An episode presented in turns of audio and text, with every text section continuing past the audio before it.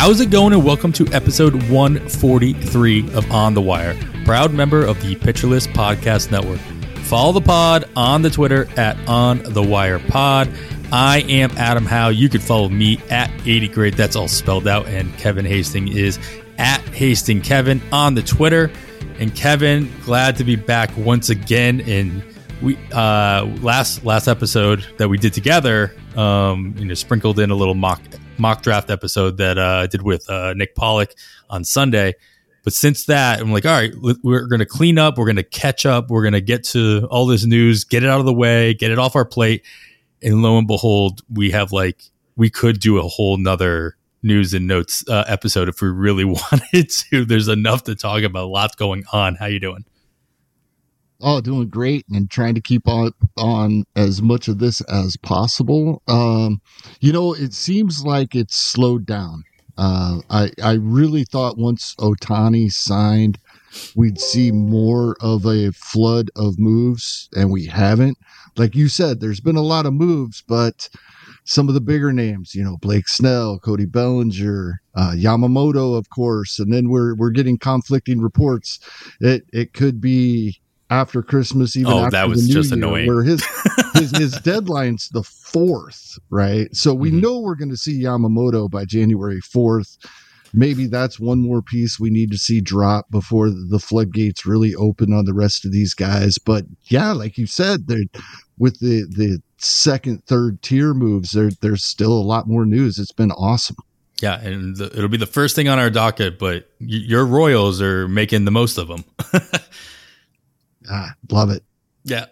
well, we'll get to that and a whole bunch more in just a second.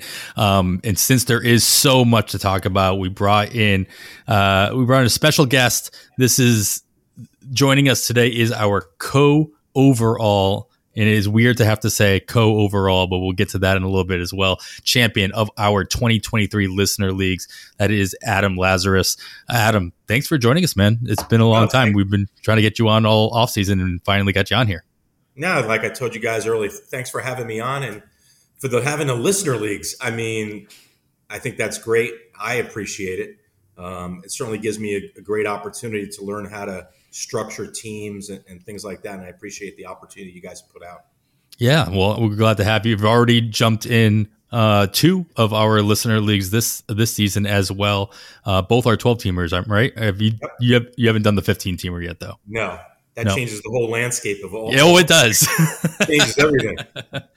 Uh, Kevin, you're still sitting in the lobby waiting to fill that second 15 teamer uh, as we as we get closer and closer to Christmas. Um, it will, by the time you're listening to this, it'll be Christmas Eve. Hopefully, we are starting to draft that. I told Kevin off air that you know if if we get to 14 and we need the 15th, I will uh, I will put my pride aside and I will jump in that that one. But um, it's tough filling all these FAAB leagues early uh, because people aren't used to doing these drafts, these kind of drafts before New Year's. Um, it happens once a while, but usually we see everything on Twitter is filled with DC draft boards. Now, of course, the Gladiator draft boards are more popular. Um, some best balls in there as well. Um, but I'm I've said it a bunch of times, and I'll say it again. Like I'm a big proponent now of drafting your FAAB leagues early, and then holding o- holding off on your draft and hold until you have more information, um, and you can make a little bit more informed decisions on 50 rounds worth of players. Uh, Kevin, I don't know how you're feeling about that kind of switch in mentality. No, I agree. Um, yeah, because you can fix your mistakes. Yep. Uh, uh, theoretically, And there will be hopefully- mistakes. ho- hopefully, you can fix your mistakes prior to the season beginning, but you, you can at least uh, not take zeros in spots. You can definitely fix them to that extent. So I, I, I agree. The the FAAB leagues earlier, you know, a lot of people talk about those that do draft early enjoy getting values on players that they're on. Not everybody else is yet, and then that changes as we get closer to opening day of the regular season. Uh, but if if it doesn't work out, if there are injuries, if there there are you know roster changes, you can adjust prior to the season even starting. NFBC does that first FAAB run the weekend before the season starts, Mhm. so that's amazing. Yeah, you have players who retire or they go overseas. Um, I may or may not have drafted Trevor May in the first October league, um, just like a day before he announced his retirement. We'll see. We'll find out on the first FAAB period if that's true statement or not, because he will be dropped if it is true. Um, but you, like you said, yeah, you can make you can fix those mistakes. Um, all right, like I said at the, at the, start of the show, we have a ton to talk about in news, and then we do want to talk about um, some uh, results from our first two 12 team listener leagues that the second one just finished up. Uh, Adam's done both of those. I've done both of those. Kevin, you were in the first one, so it's nice you'll be able to see some data from a draft you didn't actually compete in. Um, but before we do that, let's get to a lot of this news. And Kevin, of course, we're going to do our what is probably going to become our weekly Royal Roundup here. A uh, whole bunch of moves by Kansas City. I'm going to list them off. I want to get your take on all of them. Uh, first and foremost, they add to their rotation with Michael Wacha signing a two year deal with the Royals.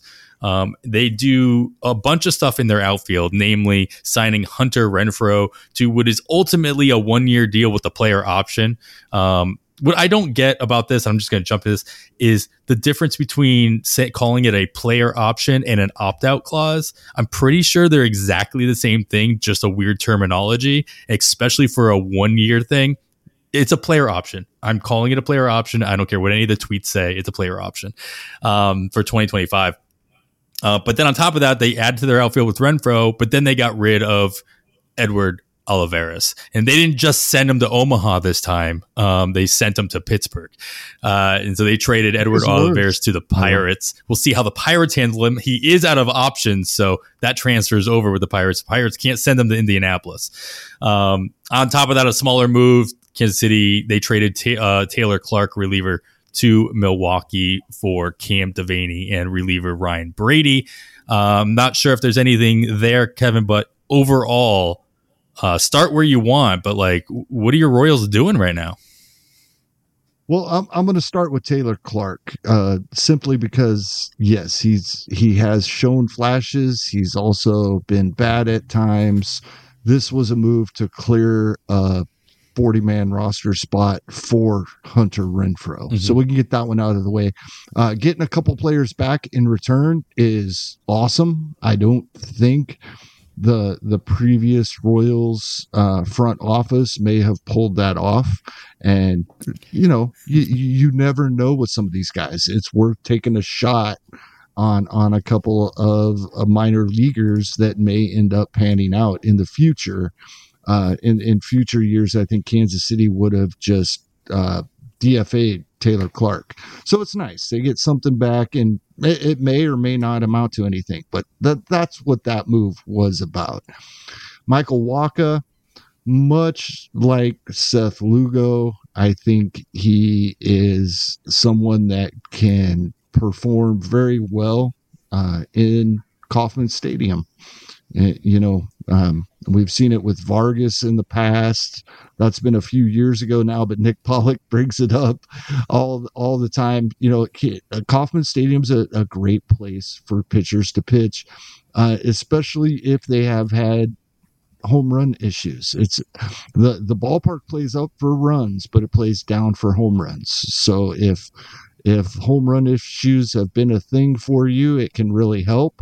And you know the the thing with me is there's been a, a, a, lot of royals fans and i know you should never read the comments but royals fans the, they're so pessimistic about these deals. However fans uh, fan bases of other teams have been with both the seth lugo and the michael wacha signings uh why did we not outbid the royals on this player? So that that's encouraging, and, and I like this.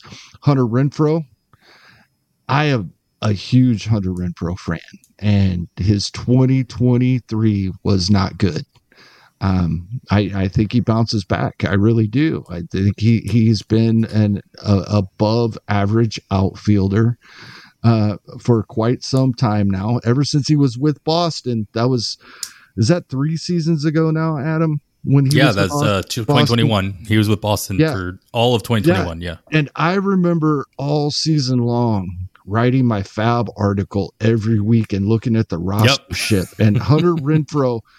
just nobody bought into what he was doing and he just kept doing it and he did it for about three seasons 2023 not so much i i, I like the bounce back here i think edward olivares becomes more of an option in fantasy now that he's in pittsburgh he's probably playing nearly every day more than the the uh, a platoon player maybe not every every day but more than a platoon player. And so I think I'm more interested in Edward Olivares now as well. But as a Royals fan, like I, uh, tweeted Joe Orrico, uh, our, our, friend of the show, friend of mine. He's uh, sports ethos, uh, and he does uh, daily podcast, uh, Fantasy MLB Today, and he has been ragging on these moves by the Royals. They're not that great. These players aren't that great. And I'm like, Joe, we're the Royals, man. This is we don't have to be that great. five seasons, right? Uh, a, a, rumor that Shohei Ohtani is on a plane to Kansas City will never fly. Like this is something for us to get excited about. So stop, stop ragging on my uh, 2024 AL Championship Royals, uh, AL Central go.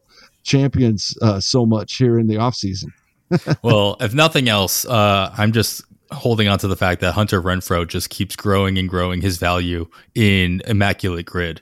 Um, if if nowhere else, this will be. It, it's it's also interesting. It appears he's wearing number uh, 16. At least he did that in his video that's been making the rounds when he was on MLB Network uh, a day or two ago. And that, that's Bo Jackson and and Billy Butler, two Ooh. two big time Royals Ooh. players. So he's got he's got to he's got to perform. Right? That's some big shoes. I know. I'm like, why you put yourself in those shoes? Oh man. All right. Well, we'll see if he lasts more than a season because he hasn't lasted more than a season since his first team with the Padres. Um, since 2019, he's played for seven different teams. Uh, all right. So that's a lot going on in Kansas City. Let's move over to the World Series champions, the Texas Rangers. Adam, uh, we got a couple of well injuries. Um, one, they signed an injured pitcher, an already injured pitcher, with Tyler Mahle to a two-year deal. Uh, who of course went through Tommy John surgery last May. Um, he would be probably expected to return by the end of the season um, if all things go well. And but they will be also getting back around that time Max Scherzer, who underwent his own surgery to repair a herniated disc in his back he's expected to be out until at least the All Star break, uh, recovering from that. Um, are we? I mean, are we more interested in the fact that we're we might see some different faces in the first half of the year in the rotation for Texas that you might be eyeing in these drafts to take advantage of the extra extra time on the mound, um, or or, or, are we looking to actually stash either one of these guys, um, thinking that they're going to come back with any kind of value? I think Tyler Mahle interests me at this point. Max Scherzer is not somebody I would I would look at because I just feel like he's in a situation where he's continuously breaking down. Mm-hmm. Um, the Rangers, it, the one thing that I would say coming off their World Series win is they're a little light in the starting pitching staff there are still some question marks whether they can sign back Jeff Montgomery. That would help. Um, that would be one of the keys. But, it, but as far as from a standpoint of uh, fantasy, who would I target? I think Tyler Mahle be one of those players on, in a draft and hold leagues where you go in 50 rounds, where you target for the back half of this uh, of after the All Star break. He'd be somebody I'd be interested in. But as far as Max Scherzer is concerned, he's just breaking down too much to put any type of commitment on, both from a even if from a standpoint of fantasy or just from a franchise standpoint. That's gonna be that's gonna look like a bad deal for that franchise, even though they won a World Series. I mean, that I was just gonna say, like they won the World Series. There's no deal that looks bad, like fully bad. It's like yeah. the ring. You'll always wear the ring. The pennants fly forever. All those all those cliches. But yeah, as far as like giving up Luis Angel Acuna um, and everybody else that they might have given up for that, you know, basically two months of Max Scherzer, who actually spent some time uh, injured at the end of the year before the playoffs as well. The deal Um, that's going to look bad for them is the Chapman deal. Well, because yeah, Cole that Hagen- already looks bad. Yeah, because Cole Ragans would change a lot in, in on the front of that rotation. That was yeah. You- he's you know, the, the ace Royals- in Kansas City right now. Yeah, I mean, for the most part, one of the things that like the Royals have struggled with as a franchise is the selection of young pitchers in the draft. Okay, you have Brady Singer. They exposed Asa Lacy in the uh, Rule Five draft, um, and now you they they actually struck gold, provided he could stay healthy. Um, and you know the Rangers they were going for broke. Um, I mean, I have to believe they knew what they were doing, but Cole Ragans at the second half of last year was about as dominating of a left-hand pitcher as, as there was in baseball. I know it's like they went off and said, "Hey, we need a hard-throwing left-handed reliever for our playoff push," and they went off and got Chapman, but they traded away a left-handed, much better pitcher in the process. Um, all right, well, let's see. I'm just, uh, I mean, I see Max Scherzer, and I want to be like, "Oh, look at that! The Mets are making." Oh, that's right. No, the Mets still aren't making moves, but we'll get to one of those a little bit later. Uh, Kevin, our boy. Matt Carpenter on the move. Um, he gets the Max Stassi treatment. He gets the Marco Gonzalez treatment, getting traded to Atlanta. Um, he was expected to be traded. Atlanta actually announced, yes, we plan on trading him again. Um, and apparently they couldn't find a buyer, so they just outright cut him. Uh, so he has been cut. He is a free agent.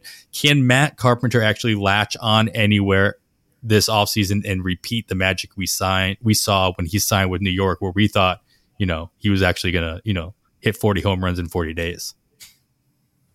Uh, it was looking like it. You, Yeah. you know, he had a 727 slugging in 2022.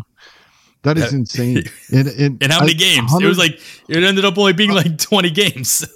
for 47 games. yeah. So small sample, but not so small that you should be able to spike a 720 Over a month. Yeah, sure. right? We're we're not going to see that again. We're we, obviously we're not going to see anything close to it. And I I think it's possible that he could latch on somewhere, but he's 38 years old. Um, unfortunately, I don't think he's going to be fantasy relevant other than in an only league wherever he ends up signing, uh, unless it's somewhere that's going to put him in the lineup as a full-time designated hitter but i really don't even know if that exists uh, so unfortunately no to answer your question but it's still fun to talk about matt carpenter Yeah, always, always. Um, all right, uh, Adam, we got uh, a returnee, I guess, to an extent. Lourdes Gurriel Jr. He signs a four-year, ultimately an extension with Arizona, um, as he spends he spent last year with him, and after being traded from Toronto, um, in the Gabriel Moreno trade and and what have you. Um, he did pretty well for himself overall with his new team down in the Southwest. Uh, 24 home runs, you know, 261 average, a little bit down from what we've seen him in Toronto, uh, but still put up some decent counting stats. Uh, overall, seemed pretty comfortable. Obviously, by the way of this contract, he's pretty comfortable with in Arizona, in in that outfield. Um, are you are you seeing good things in the fact that he liked where he was. He's going to sign four more years, and they're gonna they're gonna they're gonna put him to work. When when I first saw Lourdes Gurriel like pop up, like you know, one of the things when we were doing the first couple of fantasy drafts, the first thing that came to mind when I was going through it around the fifth or sixth round is I said, "Man, the outfield is the depth of players in the outfield is awful." So, and I and, and I said, what, "What mistake did I make here?" In my drafting because I think that's one of the things that's good about drafting early is because now you're getting mm-hmm. educated on ADP where players are going. Lourdes Gurriel is a type of player that at the end of the year, when you start matching up rosters of fantasy owners that have won championships, he's on the team. He goes late in the draft. I just pulled up the Fantasy Pros rankings because I knew you guys were going to talk about. It. Gurriel is is in this bunch and tell me who. And it's an interesting bunch, actually. Riley Greene, Steven Kwan, Chas McCormick, Kerry Carpenter, then Gurriel. I mean, I could go to sleep knowing that Gurriel is going to hit 25 home runs, drive in 90, and maybe have about eight to 12 stolen bases. I mean, I think the worry I have with Gurriel in this, in where he is now, where he's going to be for the next four years, is where is he going to end up in that lineup on a regular basis? Um, it, I mean, roster resources got him in the seventh spot right now. So if he's in the bottom third of that order, um, I, I'm not. I'm going to have a hard time believing he's going to drive in 90. Now, if he can inch his way up even to the six or the five spot, even somewhat regularly, yeah, I'll, I'll jump on board that with that for sure. Um, but of that group you just told me, he's in my opinion the most well-rounded player of that group that you just that you just threw out there um, in that little tier. Um, he's just not the one that I want to be stuck with as my outfield one. And, and oh. to your to your what you're talking about, um, if you all of a sudden you just forget that the depth of outfield is is not as deep as you would like it to be. And we've talked about this last year too. Last year felt the same way, Kevin. I don't, I don't know if you remember or not, or feel the same way, but I did. Um, I don't want to be stuck holding the bag and be like all of a sudden, oh no, Lourdes Gurriel Jr. is my first outfielder, and now you know the question marks revolve around who my two, three, four, and five are in a five outfield league. Yeah, absolutely. Um, and the the funny thing is his his ADP hasn't really moved since his mm-hmm. signing. I think some of it is he, you know, he's not one of the big names. Some of it is people probably expected him to go back to Arizona, so that's as he was being drafted. And yeah, like like Adam said, it, in this range, uh, you know, Starling Marte, injury concerns, Jack Suwinski, huge streaks of, of good and bad. Um, you know, Whit Merrifield, Gavin Lux has outfield eligibility. Luis Rengifo. When we start looking at the names going around him in drafts, he's the safest. Oh, sure. And that seems weird talking about it at that point in a draft. At that point in a draft, uh, lots of times we're looking for upside, but with the the depth of outfield not really being there for for leagues where you start five outfielders. You know, in in ten and twelve team uh, points or head to head leagues on Yahoo and ESPN, and, and and those are the most popular leagues out there. Uh, Lourdes Gurriel probably isn't that appealing, but in five outfielder roto leagues, Lourdes Gurriel at this point in a draft looks like a bargain to me. Sure. Um, yeah, I will say, I correct myself. It's not a four year deal, it's a three year deal. He does have an opt out after the second year, and there is a team option for that fourth year. So it could end up being a four year deal. But at, you know, three years, 42 million, he's also going to play. I mean, this was a question we right. had about the Arizona outfield going into last season, the depth, the the guys that are coming up, obviously Corbin Carroll, Alek Thomas, and all that, and Jake McCarthy, um, and others. Uh, I, I think that this kind of a contract guarantees him at the very least, you know, six out of seven day work weeks um, on a full on a full slate. So yeah, because he got a lot of DH time last season because Ketel Marte was healthy, and if if and Marte seems to be healthy now, and that that's probably going to be the case this season as well. Okay. Um, all right, let's get back to the pitching side, Kevin. We got a one year deal uh, added to the Detroit rotation. De- Detroit is just stacking up that rotation and well, almost stacking is the right word here, but at least they are bringing in veterans or, you know, experienced pitchers to kind of take the place of some of these young guys that we're, you know, some of us might be excited about, some of us just might be interested in. Um, instead, we got Kenta Maeda signing with them uh, somewhat recently. Now they add Jack Flaherty to a one year probably like a one year prove it deal type of thing that he wanted to take so that he could go somewhere, play an entire season or maybe half a season if they Detroit ends up trading him at the deadline um, to kind of show, hey, I'm worth it. I can get that long term deal, yada, yada, yada. But while he's in Detroit on this $14 million deal, which, you know, obviously you're going to be putting him in his rotation and he's going to be going out there every fifth or sixth day. Uh, are you having any interest in that ballpark with you know, with that team around him and in the situation that he finds himself in. Well, Flaherty was signed just before the Royals signed Michael Wacha, and the Royals had been rumored on being in on Jack Flaherty. And when I saw the tweet, Jack Flaherty has signed, I was please no, please no, please no. I have zero interest in Jack Flaherty. I mean, he 2021 he was okay, but he way overperformed his underlying metrics. Uh, he's he's got this reputation based on 2019 and deservedly so.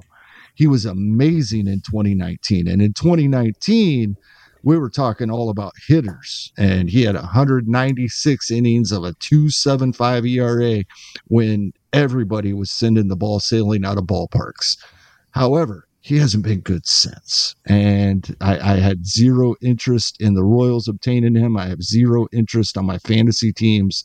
I, I mean, I I will not draft him. I, we we say there's a price on everybody. There's not a price on Jack Flaherty for me. I'd rather have Bryan Abreu, uh, uh, Matt Brash. I'd rather have a reliever in my lineup than than Jack Flaherty. So I didn't pay much attention once I was ecstatic that it was not the Royals that signed him. Fair enough. All right, guys. Uh, we have uh, a few more things we need to touch on as far as news goes, but we got to do our quick break real quick. All right, we are back. Uh, we're going to get right back into it, Adam. We got some news out of LA. Of course, all the big news comes out of LA nowadays. Uh, they make a pretty big trade with the Tampa Bay Rays acquiring Tyler Glasnow in a very rare in baseball. Oh, basically, it was a sign and trade. Um, you don't really see a whole lot of this in baseball, but they they made the trade with the caveat that they would be able to negotiate a extension with the starter. Um, and if he if they weren't able to come to an agreement, then the trade would fall through. They did. He signs a five year contract extension with the Dodgers. That'll keep Glasnow on the West Coast for quite some time.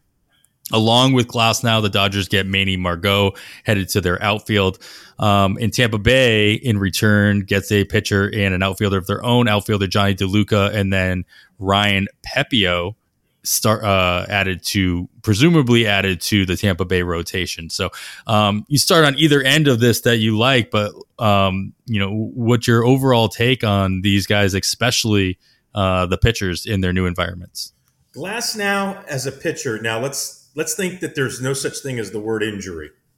Injuries turn injuries off. Yeah, we'll turn injuries yeah, we'll off. Turn injuries yeah. off. He's a top 15 pitcher. He has huge strikeout numbers. He's going to a team like the Dodgers that has been. I, I trust the Dodgers. You know, when the Dodgers make moves, you know, when Andrew Friedman and his staff make moves, I look at it. Mm-hmm. That goes back to like what I think when with certain general managers, where I look at the moves that they make. Now, the Dodgers, from a pitching standpoint, are they're still a little light. You know, they have they have a lot riding on Bobby Miller. Okay, because he's got to come through for them. They've cut, they've had some issues. Uh, you know, listen, they lost Julio Urias. He's not going to be back there. Bad signing with Trevor Bauer. So now you have a situation with Glasnow, who could be a dominating force. Hey, listen, the Dodgers didn't have great pitching last year. Adam. And what they do, they had one of the best records, if not the best records in baseball. So I still think that they're in on Corbin Burnes. They have enough kids on the farm that can help the Brewers get back to respectability quicker. And I think he's the next pitcher on the trading block that somebody will be looking to acquire. I don't know if it's either him, Dylan Cease. The Dodgers aren't done. They need to add one more pitcher to that rotation. But Glasnow is one of those guys somewhere between the fourth and sixth round in fantasy that you have to take a look at. Sure. I mean, the Dodgers have a lot of options still. There's still plenty of honestly the potential aces on the free market. Never, you know, obviously uh, you have Cy Young a winner Blake Snell. They still have Imanaga and Yamamoto coming over from Japan that are that haven't been signed yet. Um, I, I think that you know, Corbin Burnes Dylan Cease is also a trade option that, you know, has been rumored about throughout the offseason. Um, I think that if I'm the Dodgers, more than likely I'm spending the money that I, you know, can that I have the luxury of spending on the talent that just happens to be freely out there, um, rather than giving up, you know, going out and giving up the the stock capital that I have in my farm system, which honestly isn't as strong as it once was, especially on the pitching side. They're going to want to hold on to every one of those guys so that they have the ability to apply Dodgeritis to the players that they have to. Um, you know, be able to control those innings. About, the one thing I would say, Adam, about the Dodgers you just hit it on the head. The Dodgers have been known for years for having a great farm system. Mm-hmm. But because of last year, they had to expose a lot of young players like Michael Busch and who were dominating in the minor leagues. And when they came up to the major leagues, they didn't perform. And I, I remember when I was growing up in New York, New York had these great Mets young players that were being publicized. Do you remember those days? Billy Pulsipher, Paul Wilson. These were guys that were supposed to be superstars, mm-hmm. and it just never happens. And in the Dodgers case, they exposed some of their younger players last year, and I think their value got squashed a little bit. So I think that's one of the things that I look at with like, what do they have available to go after players with? Because that farm system did get exposed. Yeah, and what they have is money. So that, I mean, that's that's, well, that's where I go. People to take the, people to take these contracts and a great TV deal. Mm. That's true. That's a, that's a good point. Like you can you can purchase contracts, existing contracts with not so great uh, talent from your farm system if you're just willing to take on the contract. Like what the Mets did last year. Yeah, I mean it's what Atlanta's been doing, um, except they're finding other buyers on, some, on most of these players. Yeah. Didn't happen with Carpenter. Um, on the other side, though, I mean, you talk about teams that you trust with with pitching or making moves in general. With the Dodgers, I mean, Tampa Bay is on that short list, especially when it comes to to to pitchers. Um, it's like Tampa Bay makes a move, and you you just assume that the other team made the wrong move at, at this point. So Ryan Pepiot, uh, are you excited about the fact that you know obviously Tampa was targeting him, um, or at least they were able to you know make this trade with Pepiot being part of that deal? Let me rewind the tape back to you guys and ask you both what you thought of this. When the when the Rays signed Zach Eflin last year for a lot of money, what was your initial thought? What type of pitcher did you think Zach Eflin was before last year? I mean, bef- I knew what kind of pitcher he was before last year in Philadelphia, and it wasn't anything special. Yeah. But when but when Tampa Bay makes that move, and they get, not even the the move that Tampa Bay made, you knew from the amount of money that a t- club like Tampa Bay was willing to give its individual player, like they got they gave in years in the contract length. I was fairly confident that Eflin, and I think Kevin, you and I talked about this. Like we are confident that Eflin was going to be m- more of a workhorse than he had ever been before, and Tampa Bay was going to allow him to run with it, and he did. Obviously, that's obviously it's easy to say in hindsight, uh, but yeah, that's I mean that's how I felt about it. That's how I feel about Ryan Pepiot. Like if you were doing a, a you know a draft Champions League and stuff like that, and you're into that 25th, 30th round, if you can get him, he's one of those guys you gobble up because the Rays like him. yeah, that's fair. And there's um, the advantage, right? There's a handful of teams we feel this way about in developing pitching and not just developing pitching, but then in enhancing the the the pitching that they do have once they are at the big league level. The Dodgers are one of them. And now to Tampa, a second one. That's just more information Pepiot's going to get, right? He's going to have have had the advantage of getting the development of the Dodger system and then the 40 some innings at the major league level with them and now go to Tampa and see what they have to say as well. Not many pitchers have had that opportunity. Yeah. Um, not arbitration eligible until 2026, free agent not until 2029. So he will be with Tampa for quite a while. Um, you know, I do worry. The only, I mean, thing with Tampa I worry about is how many innings are they going to provide him with? How, like, what kind of um, implementation are they going to have on holding him back, especially in these first two pre-arbitration years that he, he's with the club? Um, he he only had, I mean, last year due to you know various reasons. You know, 64 and two thirds innings. Um, before that, in 2022, he did hit up to around 145 uh, innings on the on the season. So he can he's he's stretched out. He can do that as long as he can stay healthy, and they give him a rotation spot throughout the course of the season. Um, you know, just wonder how you know what, what's going to end up happening as far as the way that Tampa Bay has had a track record with younger pitchers, not as established pitchers, um, in how many innings that they are willing to you know throw out there at, in any given start. So I, I guess I'm worried about the wins. Is really when I really when I, when I get down to it. Because Kevin, you got to worry about the wins. yes. All right, all right. Um, let's go, Kevin. We got a couple of relievers signed. One of them early in the week, and one just like uh, I saw the notes come through today. Uh, both on the West Coast here. Oakland they they filled their Trevor quota by signing Trevor Gott uh, to a a, a one year deal, and they're uh, as Trevor May leaves, so they have to get another Trevor, obviously. And then San Diego, who is presumably losing uh, uh, Josh Hader, not going to bring him back more than likely, more so for monetary reasons, less so for, you know, talent reasons. But they bring in Yuki Matsui. He signs a four year deal with the Padres. Of these two, who's most likely to get regular saves as neither team really has a set closer? Oh, it's Matsui. Uh, it's Matsui by a lot, I believe. I, I, this is why they signed him. San Diego, in my opinion. They signed him to be the closer. That's pretty rare for somebody, uh, whether it be uh, a, a, young player or a player coming from overseas. It's not something we see often, but I am interpreting this as they signed Matsui to be the closer. Right now, on their roster resource page, their bullpen had two saves last season. Now, we know that's because Josh Hader's gone, but also it, it's not like there's somebody there with experience with the and you always bring up the arbitration adam. He signed a four-year deal. There is no arbitration no, right? he, so that's not going to be a, a, a factor so I, I think it's Matsui by a lot. Trevor Gott might have been of some interest until we got the news that Mason Miller is, is probably going to relieve. And if he's going to be a reliever, I think he's most definitely their closer.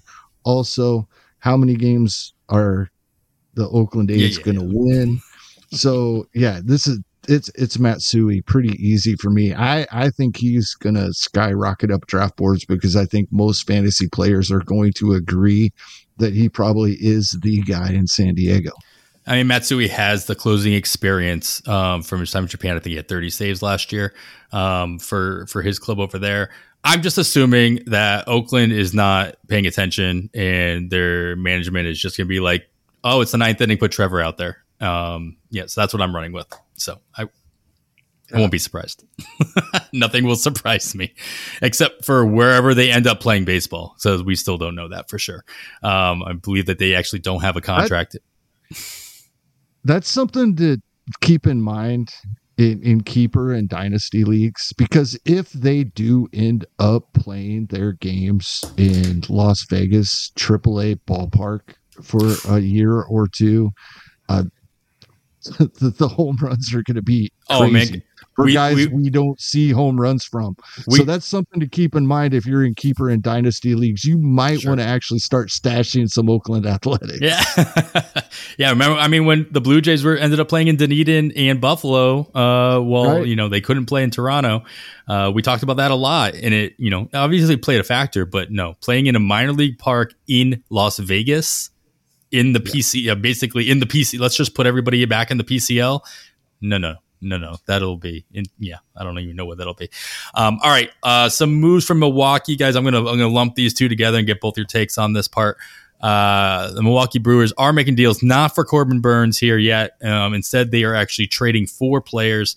Um, they're signing Eric Haase to a one year deal. I think it was interesting that they announced him as a catcher, straight catcher. Um, I'm curious to know what kind of uh, role he ends up with in, in with the Brewers. Uh, but then they trade away not again not Corbin Burnes. They trade away Adrian Houser and Tyrone Taylor uh, to the New York Mets. New York Mets finally making a move here. Um, Adam, let's start with you here. Uh, what kind of uh I mean, with Tyrone Taylor obviously leaving there, you know, there's some spot open up in the in the rotation or in the even in the outfield. But do you see Eric Haase being able to ignite anything back when we saw him, uh, you know, become fantasy relevant for a decent amount of time, basically a full season, as he gained catcher eligibility?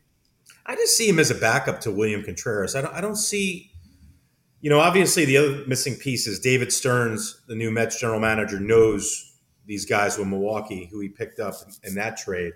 But in, the, in in regards to, you know, with Haase, I, I just see limit. I, I, I don't see any. I don't see any upside. I see mm-hmm. a good clubhouse guy, that type of thing, to, to fill out a roster. You know, that that that that's that's what I see. I don't see anything that's that made me stop and say, "Hey, look what they're doing over here." I think Milwaukee's in a situation where they're going to try to do as much as they can to rebuild their farm system. They have Jackson Chourio coming up very soon, if not right out of spring training. So I think that's what they're looking at. I think there's they have an interesting manager that spent time at Notre Dame, then spent time as the bench manager for Craig Counsell. So they're an interesting team for the future, but I don't see anything with that move. Nothing fantasy relevant. Uh, Kevin, I mean, I, I mean, I heard all the rumors that Milwaukee was basically willing to trade anything not nailed down. Um, is this the start of that? The, the, the, way you're looking at it, are you expecting more moves to kind of trickle in? Um, and then, what's your thoughts on Houser and Taylor being in New York, especially as Adam pointed out with the familiarity uh, that Stearns has with those players? Um, I'm, I'm going to start with the Mets. I, I think they need both these guys. So I think we're going to get the innings from Houser and uh, the at bats from Tyrone Taylor. And roster resource has him hitting ninth, but even hitting ninth, you're going to get 550 plate appearances if he plays every day, which it, as the roster stands now, Tyrone Taylor will play every day.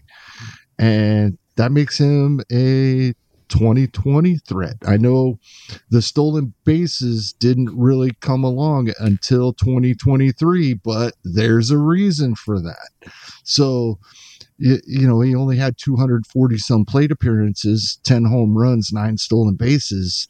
And yes, I do believe in the the stolen bases that he had not done in the past with the new rules.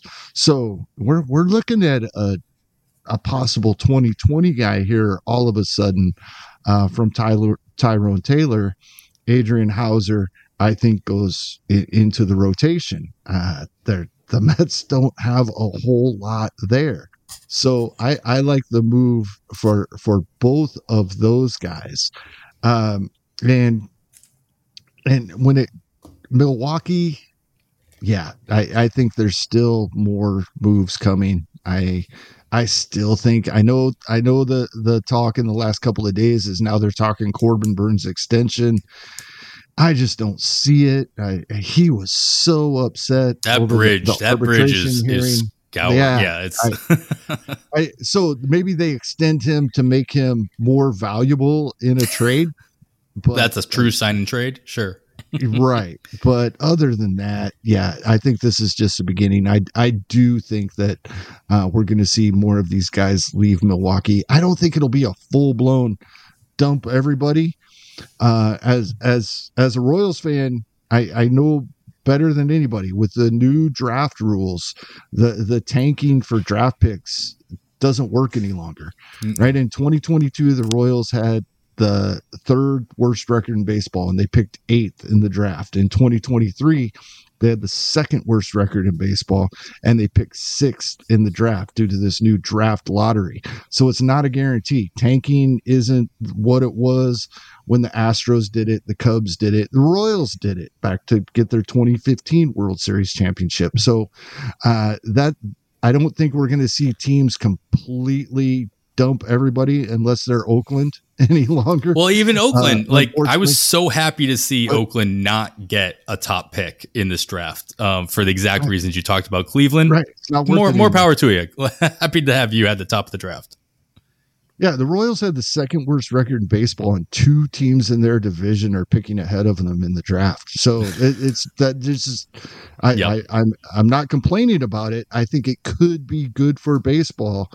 Uh, I, I I think that has a lot to do with the moves the Royals have made. They're they're not anything huge, but they're a whole lot more than we've seen in recent years from the Royals, and I I, I think maybe this is gosh, man, I, I've had to say this quite a bit over the past few months. Unfortunately, I got, got to give Rob Manfred some props here.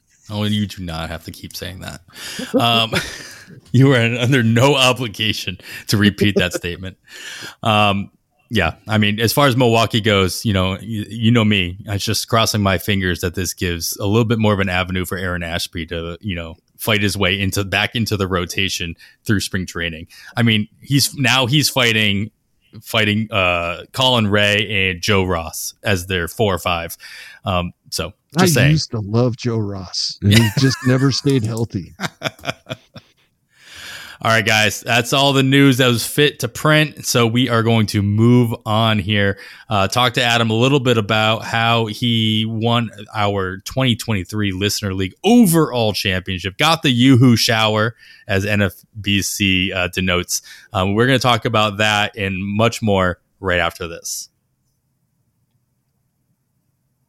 All right, we are back. Of course, you were still listening to On the Wire. I am Adam Howe, joined as always by Kevin Hasting. And today we are speaking with Adam Lazarus. Adam is our co champion um, of our 2023. All, all of those were 12 teamers. So it was into all the leagues. I think we had 10 last year, Kevin, um, of our listener leagues based on the NFBC. We are filling them as we speak uh, throughout the course of the 2023-2024 offseason going into the 2024 season. So if you're interested in joining one of them with us, please shoot us a DM on Twitter, uh, join the PL Discord, and find us out there as well. Uh, you can do that by joining PL Plus. Got to give that plug out there as well. Um, but we hopefully, Kevin, we can get this 15 teamer that you're that you're sitting in uh, drafting by Christmas. We said that at Thanksgiving. Unfortunately, the 15s are a little bit harder to fill than the 12s, obviously. Um, but you know, get in there, guys. Get in there. It's only 50 bucks. Super easy. Super uh, super approachable. Um, and get your FAAB uh, get your FAAB practice in before the new year's as you uh, start practicing for your other 15 team FAAB leagues um, in March, like the main event and stuff like that. But Adam, let's hear a little bit of more about yourself. Uh, we talked a little bit, uh, um, you know, before we start recording, but let everybody know a little bit more about yourself, your history playing fantasy baseball, uh, how you got into it, all you know, all that standard bio stuff that everybody you know wants to know if somebody wins a championship an overall championship they want to know if they kind of back their way into it or if you've been doing or if you're a ringer and that's basically the only two options that there are right All right. So I played a lot of fantasy baseball growing up. Okay. Um, I I graduated. I, I played college baseball all the way through. I was Nice. lucky enough to earn a baseball scholarship to a small Division One school that people used to not know of the name until they beat Michigan in football, but Appalachian State. So I pitched, nice played all four years. I graduated the whole bit. Um, but after I started getting a little bit older, the interest level in fantasy went away and it migrated to something else. And what happened was my family moved to South Florida and I found myself at a racetrack for a thoroughbred race for thoroughbred racehorses. Well, during that time, I also worked in the technology industry for Xerox selling office equipment. So, to make a long story short, I struggled a lot in horse racing from a standpoint. I went from being somebody that was handicapping and betting to becoming a horse owner. Okay, And what happened was it's a little unique. Some of you, everybody likes to ask me, Adam, what's what was your interest? Why were you interested in thoroughbred racing? And I drew the comparison with thoroughbred racing to fantasy baseball. And my love affair was statistics. So Okay. what happened Sure. was I drew the parallel and found myself loving the game of horse racing. So I used my acumen of selling and business uh, to create a small business for myself called Pinnacle Racing Stable. It's a horse racing partnership in South Florida where people can buy 2%, 3%, 5% of a horse. It started off with me hanging out flyers at the racetrack, putting ads in the daily racing form, that type of thing. And then I really, really struggled for about, I guess it was a, it was 10 horses that I had purchased that did absolutely nothing on the racetrack. And I had one more shot that I wanted to give it before I, I basically put a pause or quit. On that 11th try, we purchased a horse for $20,000 called Musical Romance. The filly ended up winning what we call the Super Bowl of horse racing, which is called the Breeders' Cup. Mm-hmm. She was a filly, so she could be sold for as a broodmare. Um, the filly ended up winning 1.6 million dollars, and I sold her for 1.6 million dollars, and that was my jump into into thoroughbred racing. Where I got more involved in the fantasy end of things was right on the front end of COVID. Okay. I had a lot of time on my hands and I started saying, whatever happened with fantasy baseball? Let me go to Barnes and Noble. Let me pick up the fantasy baseball magazines. Let me start up. Now, during this time, I've always followed baseball, but I did not. I mean, my love affair with baseball goes back to being a guy that subscribed to Baseball America, knowing all these younger players and everything like that. And it just grew. Now, my fantasy situation now is it's gotten it's it's at a very high point. I play every sport. To tell you how addicted I am to fantasy, I play fantasy NASCAR. That's crazy. But I, I, I, dabbled. I did a year of fantasy NHL hockey, um, like like 15 years ago, and I couldn't bring myself to renew the league. Unfortunately, sorry, hockey but fans.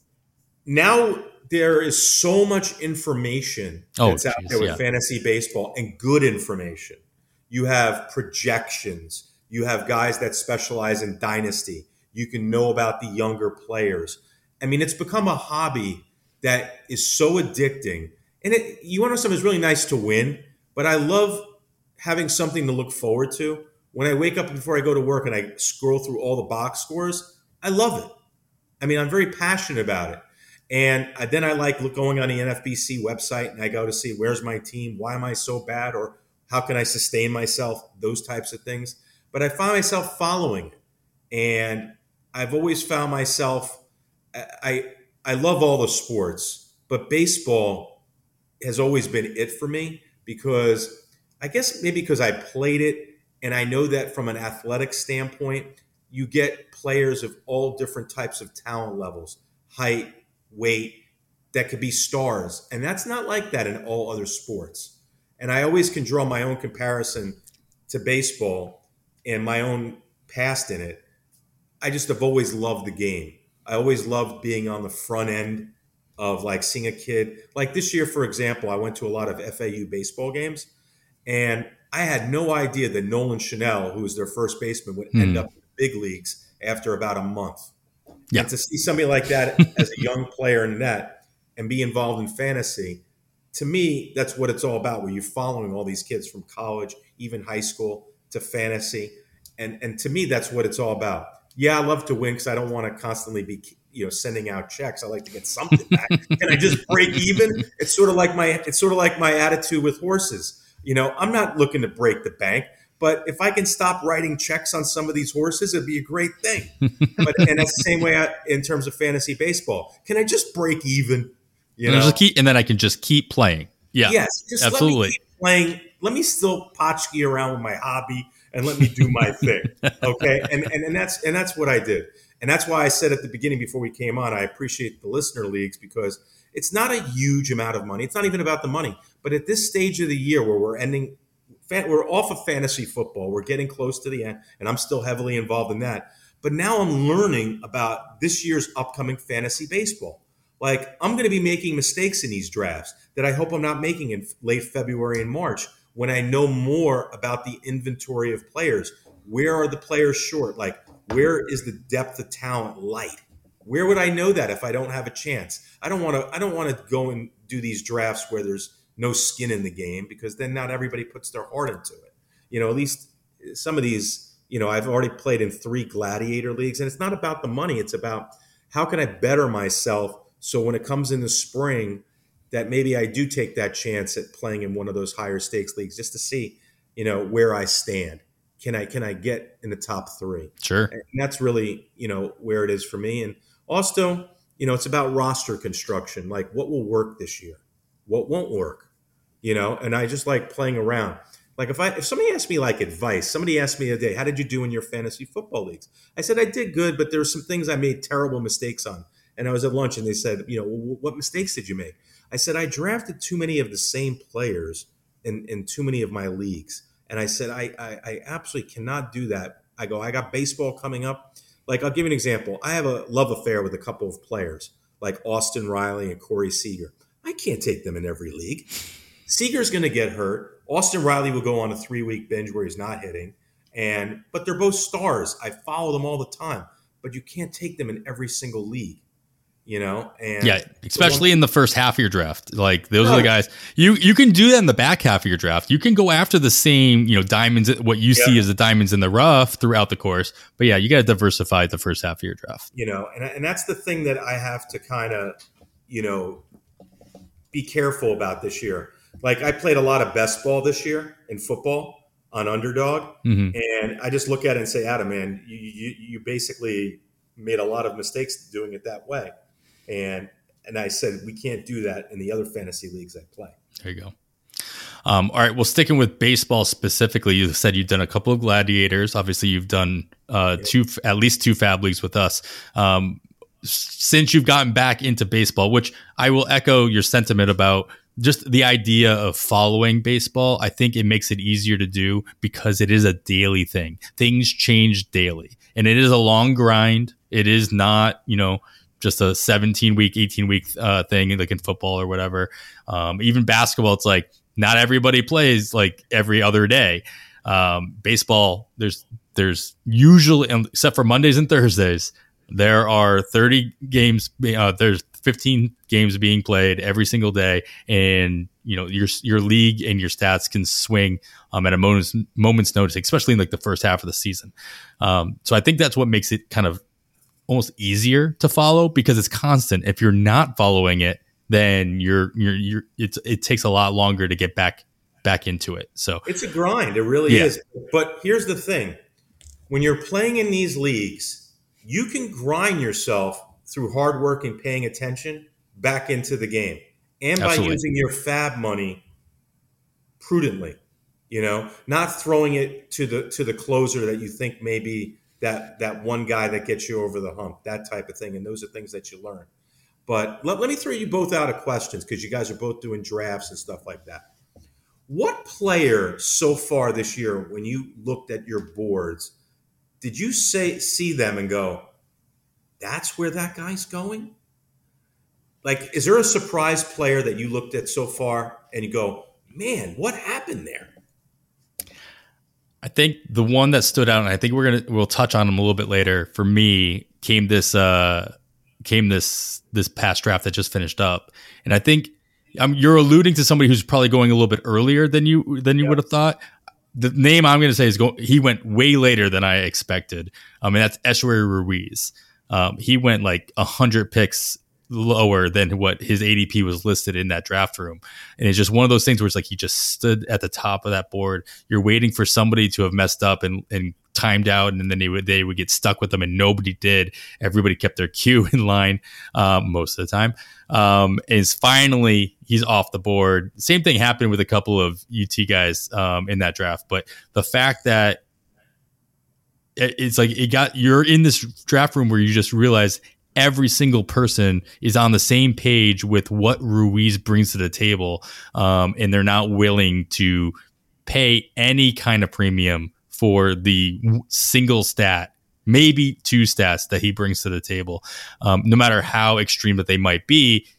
But his ADP would say otherwise, um, and so that was the one that that sh- that kind of got my eyes um, every time my pick came up, and he was still there, and he was still there, and he was still there. I'm like, oh, okay. Um, I don't know. At the other end, um, I don't know that like somebody, Kevin, um, anybody, anybody stand out for you? Yeah, I got one for both ends. Um, uh, for to answer your question, Adam, and and therefore, uh, Adam's question. Uh, I knew that was going to come up I, at some point. yeah, I think, um, Josh Bell uh, is going way later than his projections indicate he should. And I kind of get it, right? It's Miami. It's not the greatest park, but he really performed well in Miami. And we're talking about a, right, conservative 20 home run, 80 RBI guy going near pick 300. Uh, I think that's somebody that is is going well below uh, the spot where they will actually produce. On the other end, unfortunately, as much as I love watching him play, Elly De La Cruz, right? His his ADP in draft champions leagues since mid November is 18. He has been drafted as high as the 11th player picked off the board. That is insane to me when you look at the players going after him. And I understand he's exciting, the upside, but and and I I agree with Uh, Scott Chu's been out there quite a bit talking about his rolling charts and how much improvement Elly De La Cruz made towards the end of the season that we may not see in his overall numbers. I get all that. But players going after Elly De La Cruz, Matt Olson, Corey Seager, Austin Riley, Ozzie Albies, Francisco Lindor, all these guys that we can pretty much pencil in what we know we're going to get from them. And most of those numbers are what we're hoping to get from Elly De La Cruz. Uh, I mean, I I like drafting fun players that I enjoy watching. Unfortunately, I'm probably not going to end up with any Elly De La Cruz. The guy for me that I saw when I did uh, one of your drafts that I was like, what am I missing here? Was CJ Abrams. And I just saw on Fantasy Pros, they have their rankings and stuff sure. like that. And I looked and I go, CJ Abrams is rated higher than Bo Bichette? No way.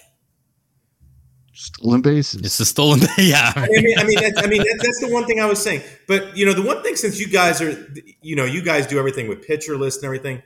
Tell me, both you guys, how do you guys prepare for a draft?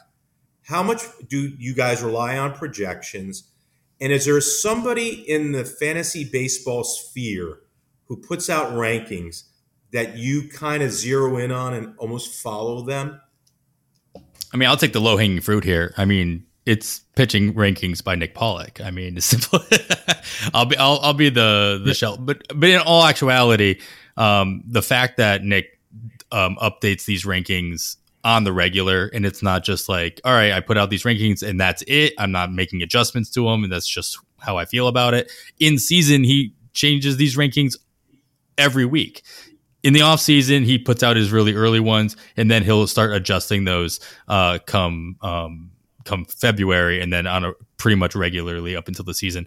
Um, in the the thought that he brings to the table about not only where they where they're pitching um, or how they're pitching and like how what they've pitched in the past, but also just the art of pitching and and the way that these these pitchers um, utilize their pitching um, through sequencing and through their talent level and what have you um, puts a lot more faith. I put a lot more faith into what he has to say in that realm, and he'll admittedly say he doesn't care about hitters. He doesn't care about relievers. He's only talking about starters. So those are the rankings I look at personally. As far as projections go, um, yeah, I I'm, I wouldn't say I use projections as a crutch, but I mean I think we say this enough. Like there's some really smart people who know what they're doing that I'm going to at very least utilize the the the base knowledge that they have um, based on not only what they're putting out for projections for these players, but also what their track record is. Um, and there's some great articles that get put out every year about, you know, who did the great, who did the best job in their projections and year over year and stuff like that. Um, and so we'll, you know, um, we'll surely have a couple of guests on that put out some of those projections throughout the course of the off season. Um, but I will definitely be, I definitely reference projections, um, as they start coming out more so in the spring than I do maybe in these early drafts. Obviously, there's not as many of those to go around. Um, but I, I, will definitely be using those again, not as gospel, not as you know stone truth, but definitely I will lean on them a little bit to uh, uh, give me something to, to jump off from. Kevin? Yeah, as far as rankings go, I, I agree 100% uh, on, on Nick Pollack's rankings at pitcher list. I, I told him in my interview, now what's it, the four years ago yeah, now? There we go. Uh, that I I don't pay attention to pitchers. I just do what you tell me to. That's what I told him. That was four years ago. That was before. Yeah. Yeah. yeah. Like like I worry about the hitters and I look at your pitcher rankings, right? Uh, but in, general, uh, as far as rankings go, because uh, he hasn't done, you know, projections in the past, uh, I am anxious to see the pitcher list projections using PLV that we'll see probably in February. I am I'm looking forward to seeing that. In the past, as far as hitters go, I love the fact that the Bat X by Derek Carty incorporates the the Statcast data, um, because I I always liked the Bat by Derek Carty anyway, but the the you know a, a few years ago I, have said this many times on the show. Uh, Eno Sarris said on a Rates and Barrels podcast one time that none of the projection systems incorporated barrels. And so that was kind of my adjustment to other people's projections that season was look at the their barrel rates and and kind of adjust them a little bit. And that was amazing. It worked phenomenally for me that season. That was 2020 and and then shortly after the Bat X comes out. Now we have the the the the statcast data incorporated into the projections. I I still believe, and several people have been saying it recently on other podcasts, that it was true for 2023.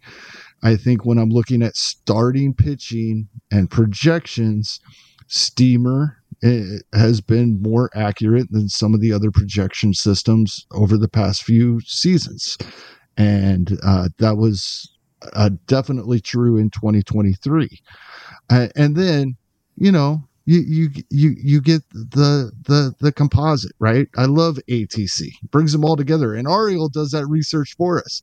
Yeah he right. tweaks this every year. Ariel cohen tweaks it every year of what percentage of weight is he going to give to the bat to the Bat X to steamer and it's based on how they performed in each category at each position each different thing to to come up with that that composite of all the projection systems that he incorporates it doesn't come out until later than the others because he needs everyone else's projections first so he can do it but it's worth the wait. I love ariel's atc projections as well. Yeah and he changes which projection systems he uses it. Not only just changes the weights but he'll take one out and put a new one in um, if if his research basically dictates it. So yeah like the fact that it that it's uh, it can be relied on to be unreliable in a way because uh, you don't know you don't know the recipe um, from season to season. You just have to trust that you know Ariel's a genius and really smart person and he knows what he's doing there yeah, I mean, I think that's the one thing that I start. I went on Fangraphs. I started looking at Steamer over the weekend. I looked at that, and then I saw this week Baseball Prospectus came out with their PECOTA stuff yeah, for PECOTA, individual yeah. players. So I'm trying to figure out, like, okay, we have certain people that do good at rankings, okay, and they and they give out their numbers and stuff like that. And I start looking at different things and how can I incorporate that? Because you know, even you know, when I listen to all the the people that I listen to on podcasts the ADP is going to change dramatically in the next 60 days. Crazy. Yep. You know, absolutely. I mean, I mean, it's going to, it's, and this is where you guys were talking about drafting early, where you may have some chances of getting some value uh, to the, to the good and, and, and maybe to the bad. It just depends, you know, pitching injuries yeah. during spring training, those types of things, people that move up a spot. Hey, listen, right now, we don't even know where Josh Hader's going to go. He's a, he's a top 50 player in most drafts. You know, can you if he goes to a team that really has a great starting staff and he's going to get more opportunities he's a he's a lockdown closer. You know set it and forget it. But we don't even know what team he's going to be on. Is it the cubs? I don't know. You know? Yeah i mean these early drafts as you just alluded to like I, there's so many bad things that can happen to the top half of your draft that I don't necessarily know that it outweighs the rewards you can get in the, in the bottom half of the draft that you're talking about. Like you can get some guys really late that can shoot up your your value rankings um, due to a signing, due to a trade. I mean, we're not going to talk about them, but like Craig Kimbrel and Yennier Cano basically flipped um, in their in their ADP after Kimbrel signed in Baltimore. Um, but then on the other end, you have Max Scherzer, who's still being drafted in the top half of your draft. You know, you you lost them for at least the first half of the year. Um, you know, on, on very extreme and maybe in early drafts, you know, have seen some Brandon Woodruff uh, signings um, at the very, you know, those first couple drafts before uh, it was announced that you know he, he'd be out for the entire year. So things happen, not even just spring training, and those injuries they they seemingly happen to the guys that you're picking in the first like 10 rounds and then that makes that pick even even feel even worse than the possibility of signing a closer in the bottom, you know, 10 rounds of your draft, bottom five rounds of your draft, who finds their way into a valuable position. Like if you took a, if you took a risk on Matsui signing somewhere like San Diego, where he, you know, very well could end up being the closer and being very valuable in the 50th round or the 40th round of a draft and hold, sure, that feels really good.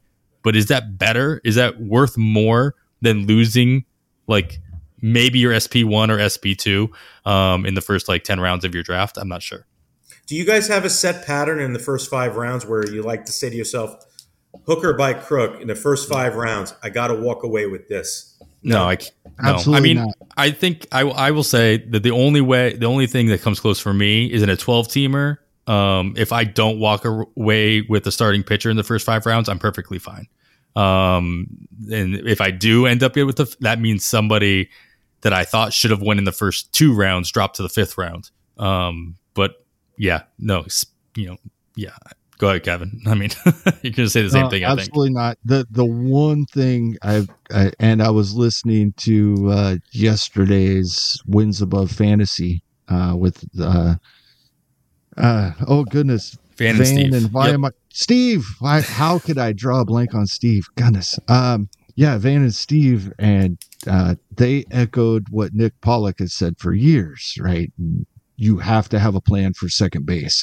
I think this year that is the case more than it has been in recent years, and that's due to the the shift restrictions. Like two years ago, I, I remember looking at like 60 players drafted in the top 300 had second base eligibility. That's no longer the case. And now there's a big cliff at second base. I think you really want to have a plan. Doesn't mean you have to take one in the first five rounds, but know what you're going to do if you don't. That is, that is one thing. And one thing I'd like to add back to the projections. We we I I named all of the the the free projections available on Fangraphs. I'm also a big fan of Todd Zola's uh, Masters Ball projections as well. I'd like to throw that out there. Yeah, can remember that. Yeah, I think a lot of like the masses like to rely on those projections on Fangraphs because they're included on the player pages, right? On Zips, they're on right Steamer, there. depth charts, they're all there. ATC ends up being on there as well. Uh, the bat ends up being on there. Um, but yeah, there are other options out there. You talked about PECOTA, um, Adam, and obviously Masters Balls projections as well. Um, the PLV projections that you talked about being part of uh, the PL Pro package um, that you get with Pitcher List. So there are a ton of options out there. It's just a matter of knowing the ones you feel the most comfortable with, the ones that you have a little bit of history with, um, and the ones that provide you transparency. I think that's key to like going with a projection system that you really feel comfortable with is what kind of transparency are they bringing? They don't need to give you, you know, everything that they put into it, but you have to be able to trust that what they're putting in is actually making a difference. Um, so like, you know, the Kevin talked about the Bat X puts in Statcast data. You know that, well, you know that because the player pages at at uh, Pitcher List are also powered by Statcast now. That we have that data going into that projection system as well. Um, so no, and then obviously we talked about ATC not knowing for sure, but also kind of knowing what he's putting into it and, and tweaking it every year and knowing that process. And Ariel goes on podcasts throughout the course of the offseason, kind of talking about him as his projection system's about to come out. Um, so you can really hear a lot of like uh, what goes into that right out of the horse's mouth with him as well. You know, it's funny you One mentioned that. We talked about Todd Zola before we got on. Yes, the, we did uh, on the podcast. And Todd was just a guest on the Pull Hitter podcast with Rob DiPietro. So I was listening as I was walking the other night, and Todd made a great point because he was talking about Rob asked him how did he come up with his projections, or how does he use projections when he looks at other people? And he said almost exactly what you said, Adam. He said, if I know what goes into that particular person's projections or how I explain how I do my projections, that's when I put weight in it or when I value what that person's talking. If they're not going to tell me how those numbers are actually how the how the food is made, then they're just numbers. They're yeah. just numbers, and it yeah, is yeah. you know it you know. So that's why I, I respect Todd because he tells you exactly you know this is what I did. This is I, I enjoy hearing people when they tell me not only how they come up with things, but when you hear from Todd and how many hours he puts oh, into sure. this, there's a certain level of respect that you have to give somebody and say, listen, this guy's grinding it for, for, for, the betterment of us mm-hmm. so we can make the right decisions. You know, I, I could print out the ESPN rankings in, in five seconds, but it doesn't go by, you know. I wouldn't do that. Uh, I know, but, but I, I, don't go by you know. You know what I'm saying? I you you you have you, and that's part of the enjoyment of being of playing fantasy baseball. You know, and, and, and that's how I enjoy it, and that's how I would tell somebody else. Yeah, sorry, ESPN. Um, I mean, there's podcasts dedicated to those rankings when they come out, and they're not usually positive ones. Uh, Kevin, what's up? yeah, just just one thing. Um, I know everybody's budget is different. Sometimes spending a few bucks on something means that's one less league you can play in. But if if you have the ability, the the advantage of some of these projection systems and and, and sites that that cost a few bucks, PL Pro, right, mm-hmm. or Masters Ball or FTN, all all um, amazing. If you don't have that information, that's information some of your competitors have that you don't, right? Even if you're not putting a huge amount of stock in it when you're making your decisions, it does let you know what some of your competitors are doing because they will follow those sites religiously. Hmm. Yep. Got to know your league. Got to know know the room. All right, guys this was amazing. We do have to talk about some actual players and some trends that we saw in these last two drafts. Uh, we're going to talk about some guys, some uh, some major differences in draft spots for a few players throughout the course of the draft, and we're going to do that after this third break.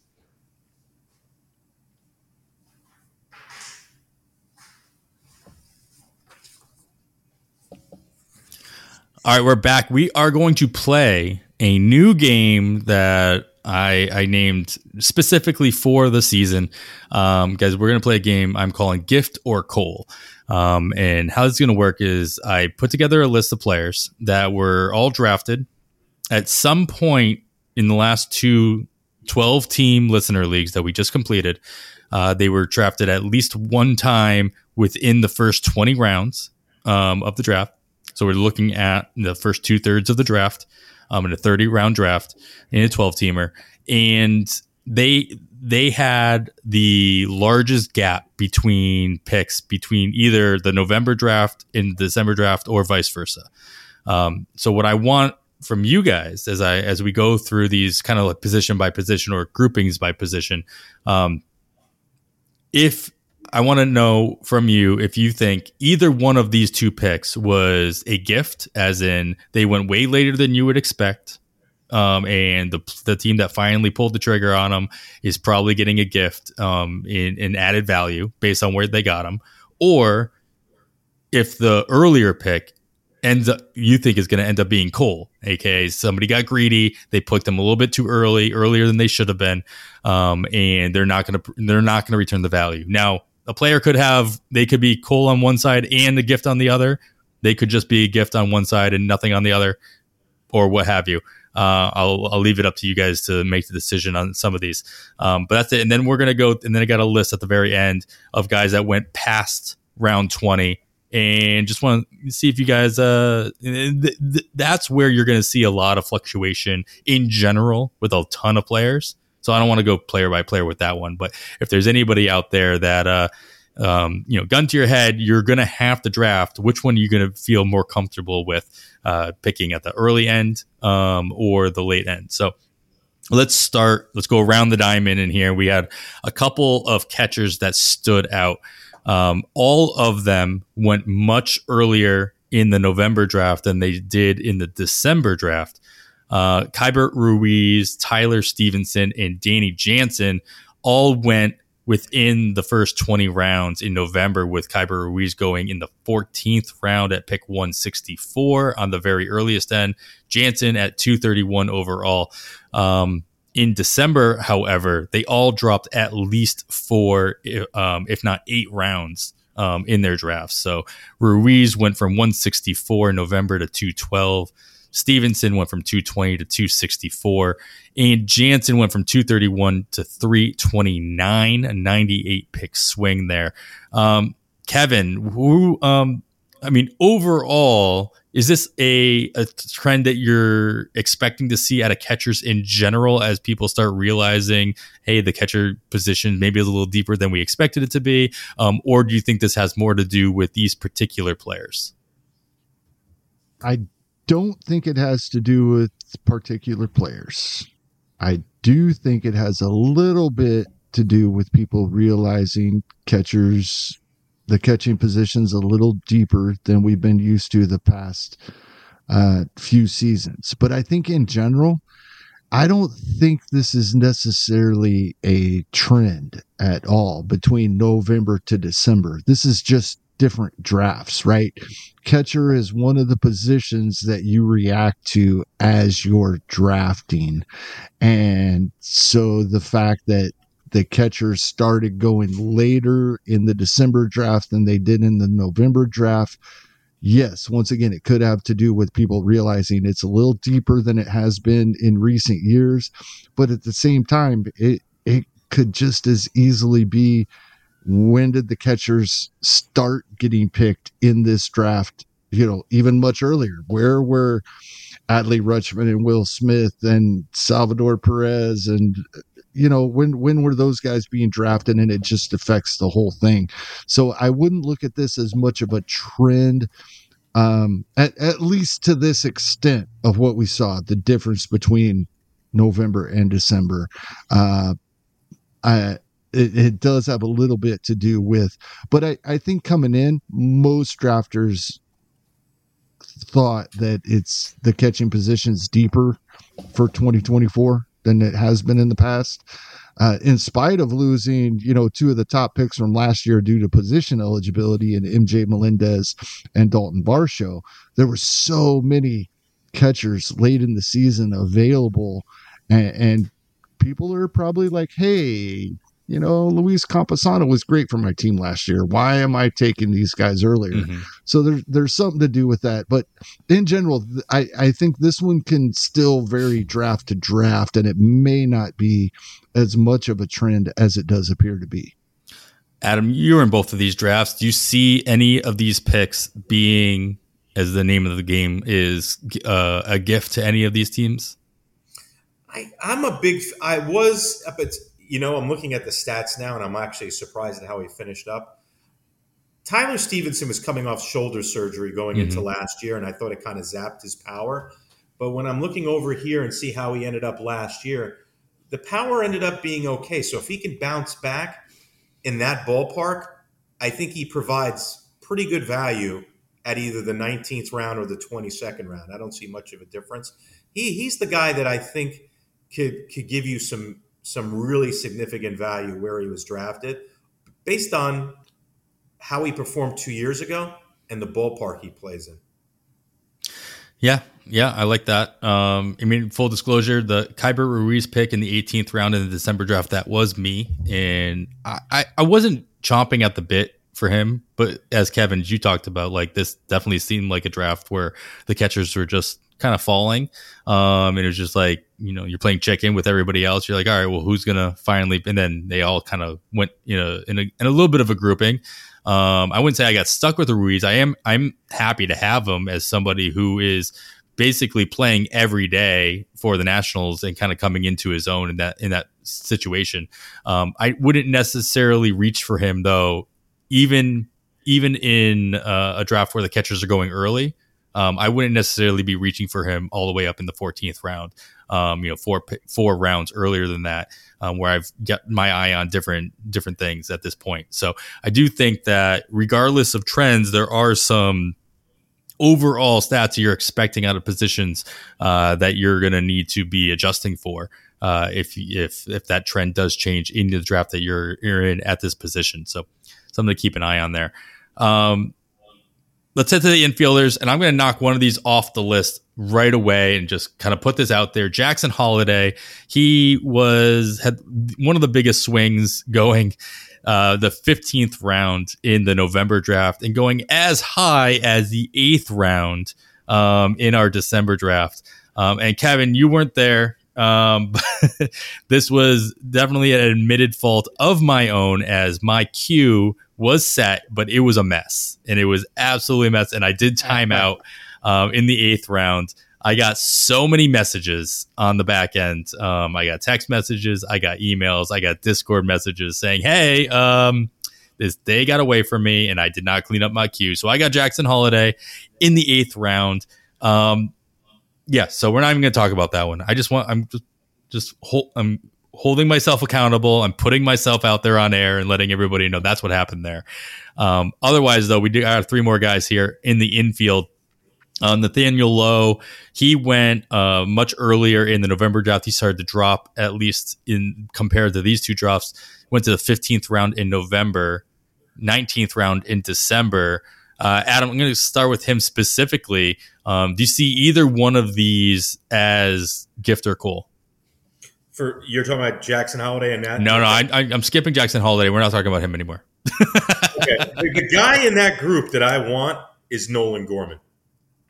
So the other two, uh, yeah, I'll jump ahead. We got Nolan Gorman and Ed, uh, Edouard Julien, who both went earlier um, in December than they did in November. So their stock is rising up. So talk to me about Nolan Gorman. I think Nolan Gorman has a lot of upside. I think before we get to spring training, St. Louis will make a few more deals. Okay, they have an overabundance of outfielders. We know that. They just got done trading Tyler O'Neill to the Red Sox. I know that doesn't affect the infield, but it does potentially open up a, a spot. Uh, you know, Nolan Arenado's ending. You know, he, he's he. When I look at Nolan Arenado and I'm trying to see the linkage between him, and Nolan Gorman, I don't know what the long term future is for Arenado in St. Louis, but with Gorman, the only negative that I have with him is really it's really two. If he can just lessen the amount of his strikeouts and he can go into an extended slump, those are the types of things that just frustrate you as a as a fantasy owner. But he has power that you just can't teach, and he has a swing that is just phenomenal. And he plays second base, you know, and you it's very hard to find that type of power. One of these years, he's going to hit 40 home runs. Maybe it's this year, maybe it's next, but he has that type of ability. Yeah, you hope to get that the year that you draft him in you know oh. a bunch of places, of course. Yeah. Especially at the second at the second base hole. Uh, Kevin, um, we'll just group these guys together again. Nathaniel Lowe, the one guy who went earlier um, in November than he went in December. The other two guys, Nolan Gorman and Edouard Julien, going a little bit later. I'm um, sorry, a little bit earlier in December um, stock rising just a little bit at the second base position. Um, of course, those two guys who went earlier at second base, are you putting any stock into the fact that, yeah, like you said, you have to have a plan for second base, or um, again, it's just a little bit of a less of a trend because it is only just two drafts? No, I think that is part of it. I, I or a lot of it. I, I think second base is going to be an issue in 2024, and the way Nick likes to phrase it, you have to have a plan. And I think that plan for many people after seeing what was going on in November was okay, uh, if, if I don't grab one of the, the top four and, and, and the, the, the, the top four being Betts, uh, Albies, Semien, Altuve, that there's a big cliff after that. I mean, there's a big drop already uh, at the position. Was okay, so I'm going to wait. I get a Nolan Gorman. I get a, Ed, Edouard Julien, and so the, they're coming up a little bit. I think the gift here is the December draft pick for Nathaniel Lowe.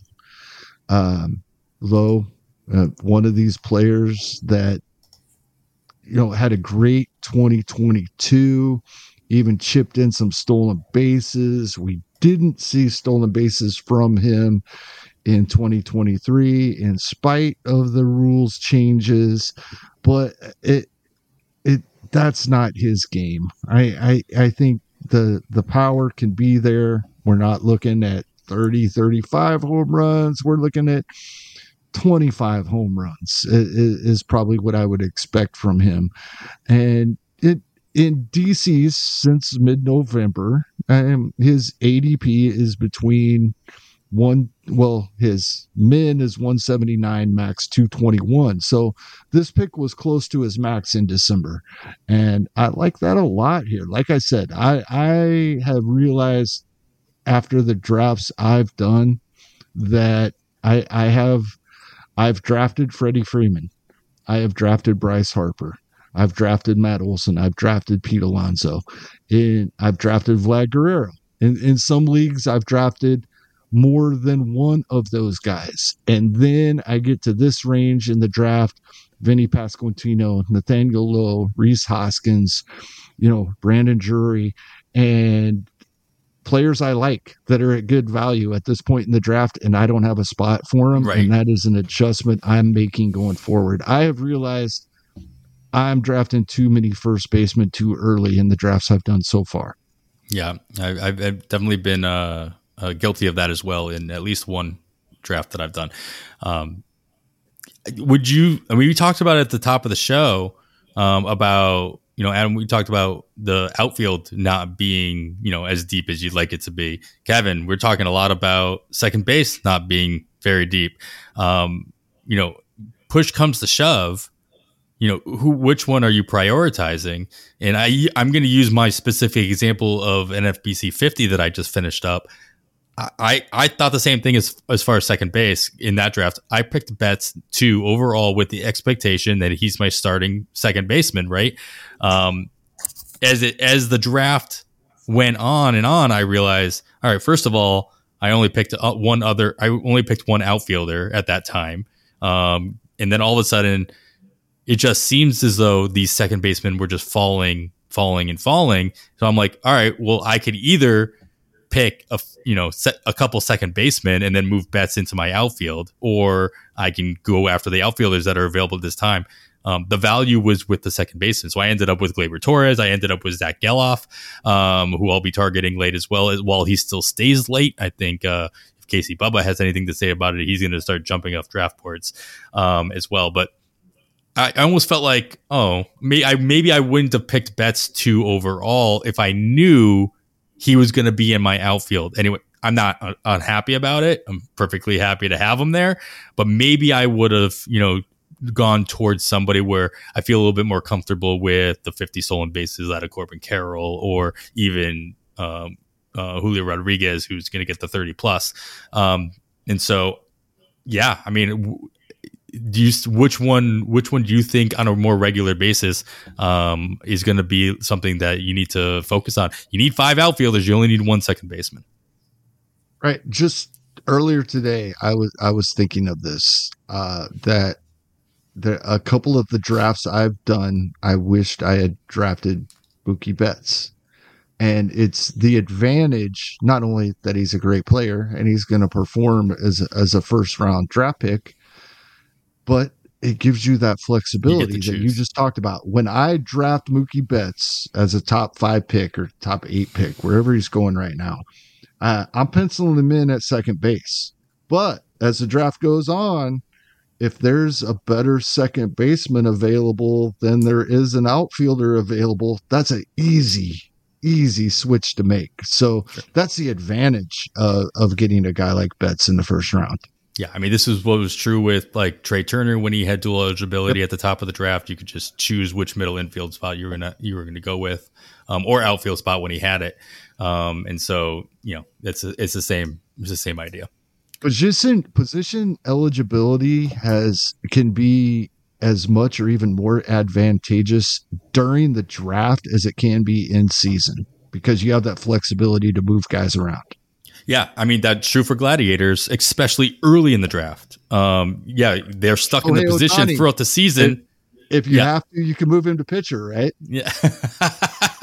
Not this year. Not this year. No, no, no. Yeah, yeah, yeah. yeah.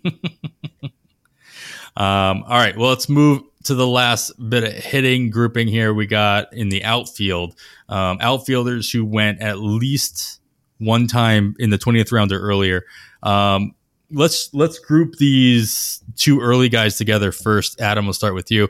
Um, Cedric Mullins and Esteury Ruiz, they both dropped, and as I talked about earlier, Ruiz dropped quite a bit. He went 74 picks lower in December than he did in November, dropping from the 11th round to the 17th round. Cedric Mullins went ninth round in November, dropped uh, four rounds to the 13th in December. Um, do you attribute anything in particular to either one of these drops? Um, as I kind of alluded to with Ruiz, obviously you know my thoughts on that, but um, were you kind of surprised by either one of these drops, and or um, do you see a value in where they were picked? The thing with Ruiz is I had him on a number of teams last year. He went late in the summer, had an injury, and when he came back, he didn't get consistent playing time. So that's the one area I'm like concerned. Like how are the A's going to use him? Obviously, there's not a lot of talent in that outfield. You have Seth Brown. I mean, you're that's. I mean, he should be able to get consistent playing time. Cedric Mullins, on the other hand, last year he had a really, really down year. A lot of strikeouts. Um, he was injured. Um, not playing every day. Not playing every day. I mean, that Orioles team scares me from a standpoint. You have a lot of young kids you don't know how, like, you have them down here a little bit later in the next grouping, like Austin Hays. And I feel like they're in the same thing, except Cedric Mullins has a lot of speed. If I can get Ruiz in the 17th round or the 16th round based on steals, that's a gift, especially with, you know, obviously our, our, our feelings about steals. The rest of the guys that are in that grouping, Ruiz would be the guy that he does something so superior that it, it just draws you to him. Yeah, the Ruiz thing is interesting to me only because, like I talked about, he's so one dimensional, really, especially on the A's. He doesn't have to play every day to steal 50, 60 bases. He doesn't, you know, doesn't have to be. But that's all you're really banking on are those stolen bases. So if you built your roster with that deficiency by the time Ruiz comes you know, it comes time to draft Ruiz, whether it's the 11th round or the 17th round, um, that's a gift regardless, just based on the fact that that's how you ended up drafting your team. But if you prioritize that category in the first five rounds, and there are plenty of players to do that with, especially at the top half of the first round of the draft, pretty much if you're if you got a one through six pick, you're going to get somebody unless you go pitcher that's going to steal you, you know, 20 to 40 bases on average. Um, so at least you have that base to work off of. But if you weren't able to do that and you went Freddie Freeman or you went Matt Olson, you went that first base route, you went that power heavy route, then Ruiz is a good compliment, regardless of where he gets drafted. He just has to fit what you've been doing. Um, Mullins is a little bit more well rounded as long as he gets the playing time. Um, so I think that it's just a, as the as the season goes on, uh, I'm expecting somebody like Mullins to drop a little bit more as they start doing a little bit more deep dive. The the name recognition wears off from what we saw him do in his 30-30 season, um, et cetera, et cetera. So a couple other outfielders in here, Kevin. Um, they all they all brought their stock up, I guess, in our December draft, um, as they all went close to four round, three or four rounds um, earlier than we saw them go in November. Um, all pretty much going around, you know, similar you know relatively similar spots. We got Kerry Carpenter. He went in the 19th round in November, up as high as the 16th round in December. Taylor Ward went from the 20th round to the 16th round. And then MJ Melendez, he went as low as the 24th round November, but jumped up to the 20th round. Um, you know, of course, I want to know how you feel about MJ Melendez and how much playing time he's actually going to get in Kansas City. As you mentioned earlier, they still have too many outfielders. Um, but what's your uh, are any of these guys in this little threesome uh, a gift or or are they coal on on either end of this? I think all three of them were a gift in November, and and that's what we saw uh, with them getting drafted right around three rounds earlier, uh, exactly three rounds for Ward and Melendez, and just a, a, handful of picks less than three rounds earlier for Kerry Carpenter. Uh, and I think it goes to that uh, five outfield leagues, outfield dries up pretty quick. People realize that. And with Melendez, I think the initial thought, and, and mine as well, even as a Royals fan, is oh, no catcher eligibility. I'm not even paying attention to MJ Melendez. Well, then you look at his second half numbers and how he pr- improved throughout the year, started showing the what he had done in his rookie season and in the minors. And now Melendez, even at pick um, 240, I think seems like a, a, nice spot to me. I, I think in general, it's people are realizing outfield isn't so deep in five outfielder leagues is why we saw this increase on all three of them. Uh, so definitely a gift for all of them in uh, November. I, I, I think I, I still like all of them where they're going in December. I, have always been a fan of, of Kerry Carpenter. My I, I'd be the most concerned about Taylor Ward at, in this spot. We've just seen him so volatile, and injuries have had a lot to do with that. The team context is is not great to to say the least. Uh, so, yeah, I, I I'm, I'm I'm happy with all of them in December. The only one I wouldn't have taken in their spot in November is probably Taylor Ward. To be fair, I mean, I think the Taylor Ward, I'm pretty sure the Taylor Ward was my pick in December. Um, let's just keep in mind I, his injury that kept him off the field for the second half of the season was a fluke. He got hit in the face and had facial surgery that kept him out the rest of the year. Um, so, I mean, yeah, he's, you know, like many players, he's had other injuries, but at least the most recent one, not his fault, um, per se or at least not his body's fault. All right, we got a, a bunch of pitchers here on the list. Um, Let me back up real quick, Adam, before yeah, yeah. we go to pitchers. Uh, Ruiz is fascinating to me, and I think those that drafted Esteury Ruiz for 2023 were more than ecstatic of what they got from him, especially that 254 batting average. I don't think we were expecting that. Uh, I, I have heard, I think it was Ryan Bloomfield on on Bubba and the Bloom saying that he had Ruiz on the same team that he had Ronald Acuna, and for the last third of the season, he didn't play Ruiz, and I think great, right? and I wouldn't drop him either in that scenario to, uh, unless you take a really deep dive on that stolen base category in a roto. Yeah, I mean we talked about that with saves. And, right, Right. You, you hold on you to him even if too, you're yeah. not starting him. But for teams that didn't have Ronald Acuna's 70 steals, that did have a Esteury Ruiz, he helped them win the league or cash in that league. And just like you said, just like Adam saying, I mean, there is a spot for him on rosters and uh, I'm I'm not gonna pencil him in for a 254 batting average, but if I'm getting into the double digit rounds and I'm short on stolen bases, in my opinion, I'm absolutely grabbing Esteury Ruiz. Yeah, I, I'm I, I'm hoping he continue. Well, he gets back to an everyday playing time, as Adam talked about earlier. Um, it was worrisome that you know they kind of babied him a little bit as he came back from that injury. But uh, Steamers got him for a 249, so they're not dropping him a whole bunch um, in that batting average category. So uh, you know 49 stolen bases instead of 67. Uh, I think that's probably on the low end based that's on a what. projection, right? A projection, and they're conservative. yes. Oh yeah, yeah. Especially on the hitter side. Yeah, absolutely. Yeah. All right. So, like I said, we got a bunch of pitchers to talk about um, at different levels here, and we are going to get to all of them after this break. All right, let's get right into the pitchers, guys. Uh, let's let's bunch these two together. Adam, we'll start here off with you with the high end pitchers. Um, literally going back to back in both drafts. Uh, Justin Verlander and Dylan Cease both went in the seventh round, went three picks apart from each other in November. Both dropped down to the 11th round in December, going two picks apart from each other, 127, 129, respectively, overall. Um, yeah, are these guys that are just have a little bit too much question? They, they come from very different areas. They're, I mean, as far as teams, team concepts go, um, as age goes, there's not much really linking these two guys be- besides where they're going in drafts.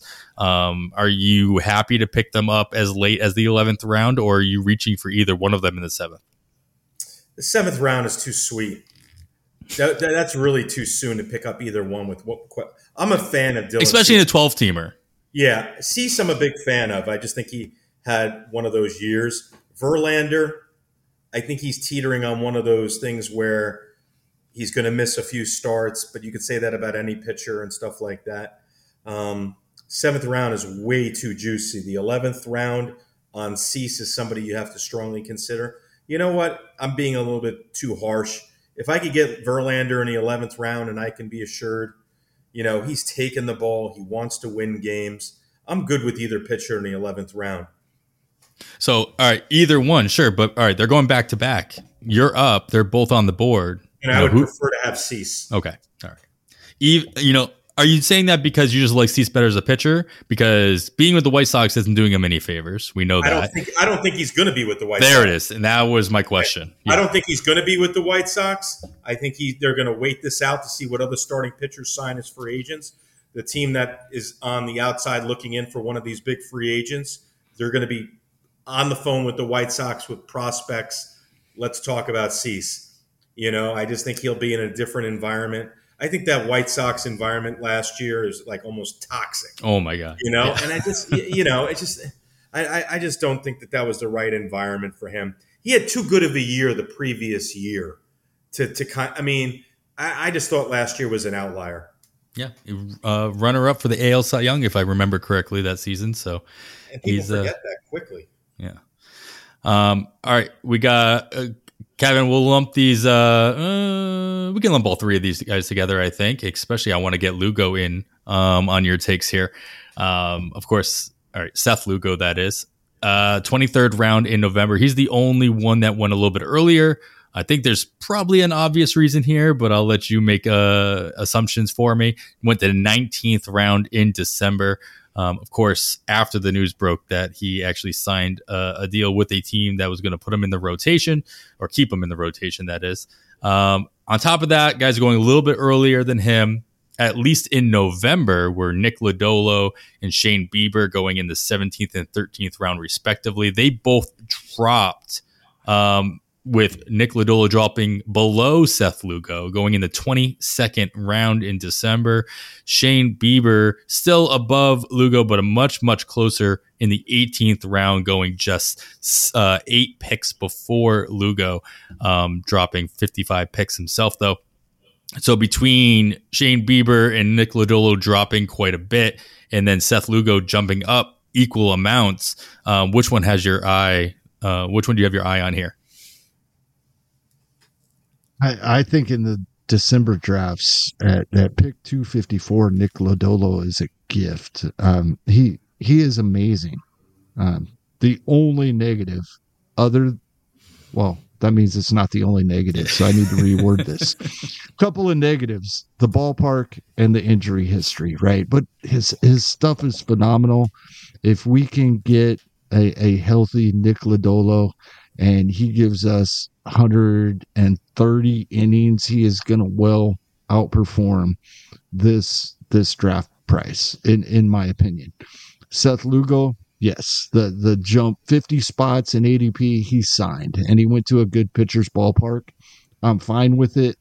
I'm probably looking for guys like Nick Lodolo with more upside at, at this point, but Seth Lugo, steady, great ballpark, and, and and I think he's fine there.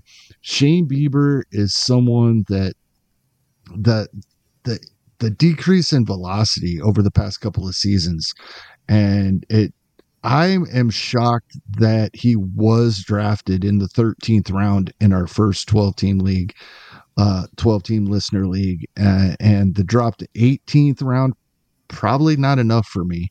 Uh, he's someone I I don't have much interest in where he has been being drafted. Um, I love Nick Lodolo, especially uh, at at the later spot, and uh, Seth Lugo I'm fine with. Yeah. So doesn't sound like necessarily we got a lot of a lot of takes from you guys as far as uh, guys that you prefer them at their later spots um, but not so much is there anybody that we've talked about so far from this group that you feel um, on their early end uh, was a little bit of a stretch team got greedy you'd call it specifically coal so we're talking all the way back up to um, the catcher position down to the starter pitchers that we talked about.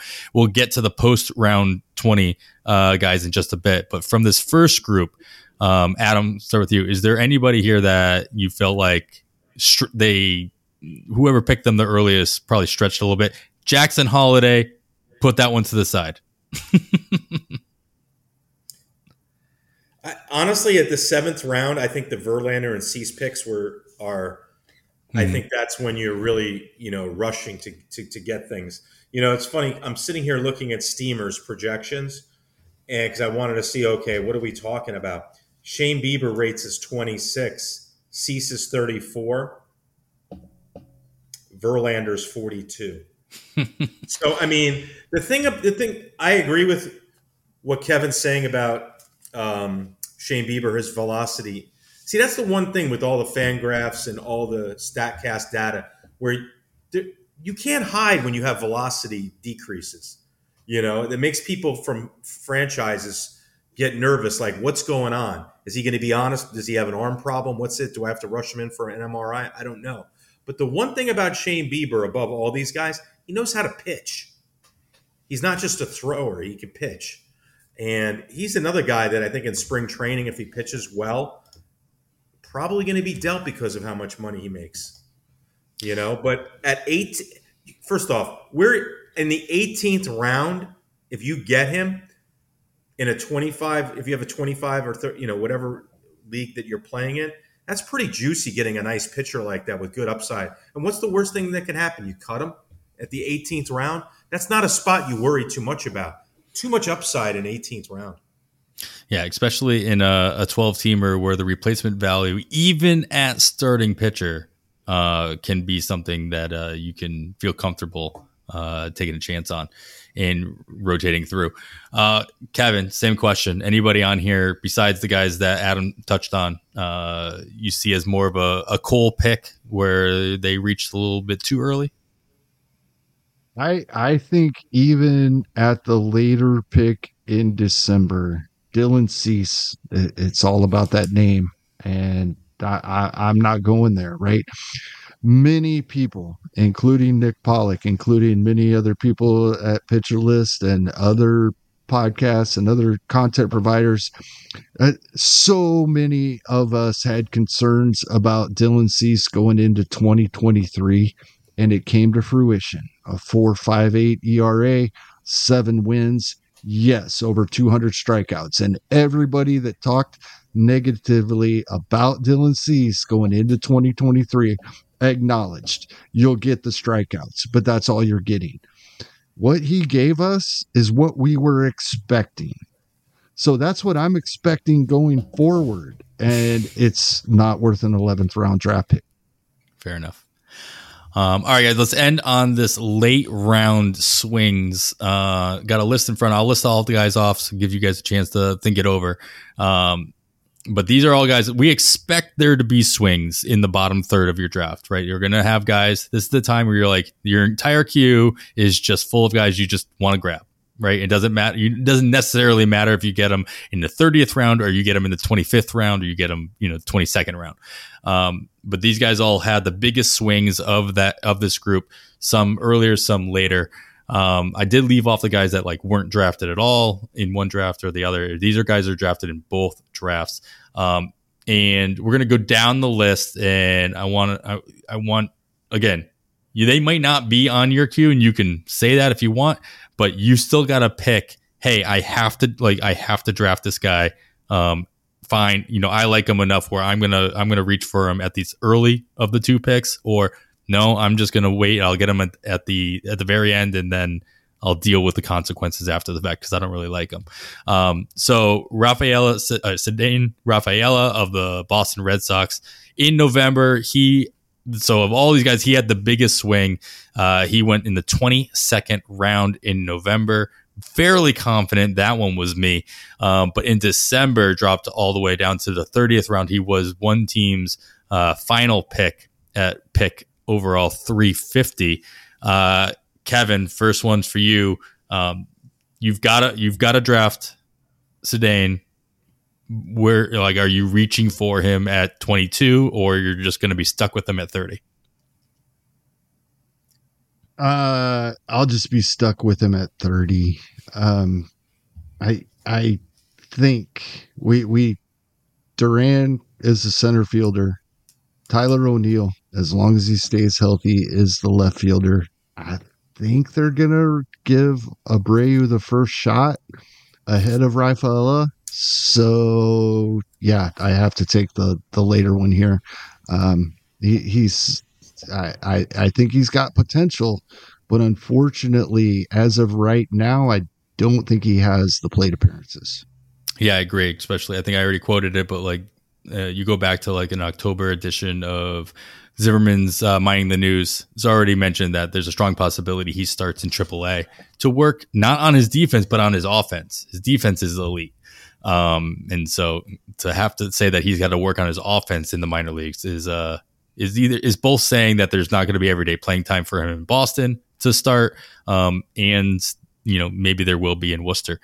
Uh, the next one on the list with a decently sized uh, jump in the outfield still, Bryan De La Cruz.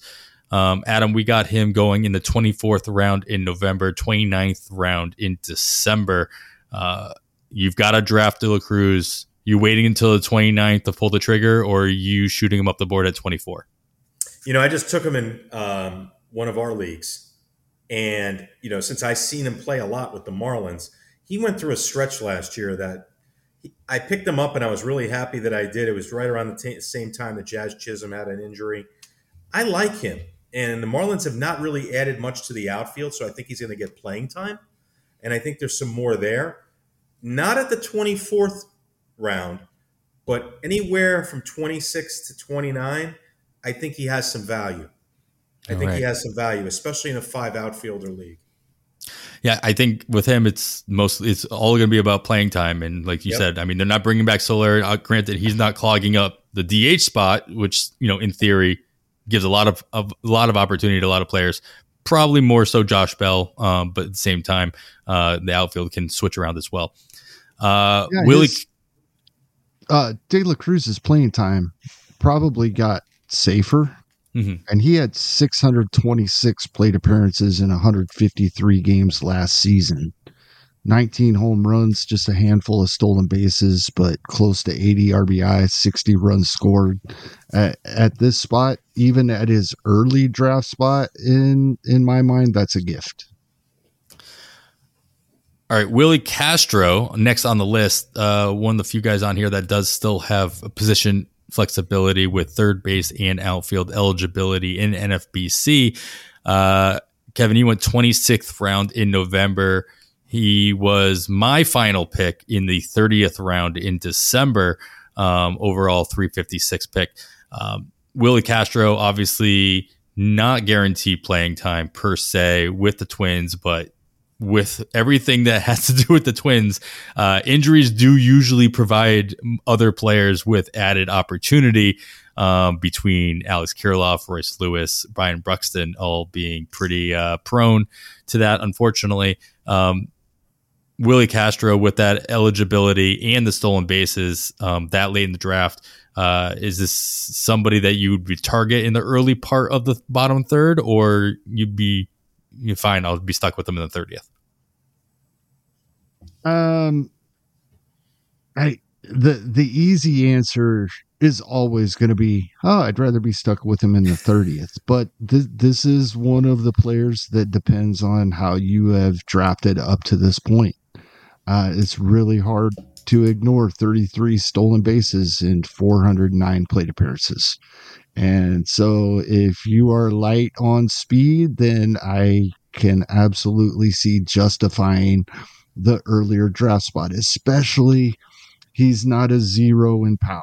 He's not great, but nine home runs and 409 plate appearances, leading to projections, at least what we have so far, Steamer, giving him double digit home runs and just a few more plate appearances. So it's not just the, the so called burner or rabbit. He is contributing in other spots and a batting average that doesn't hurt you either.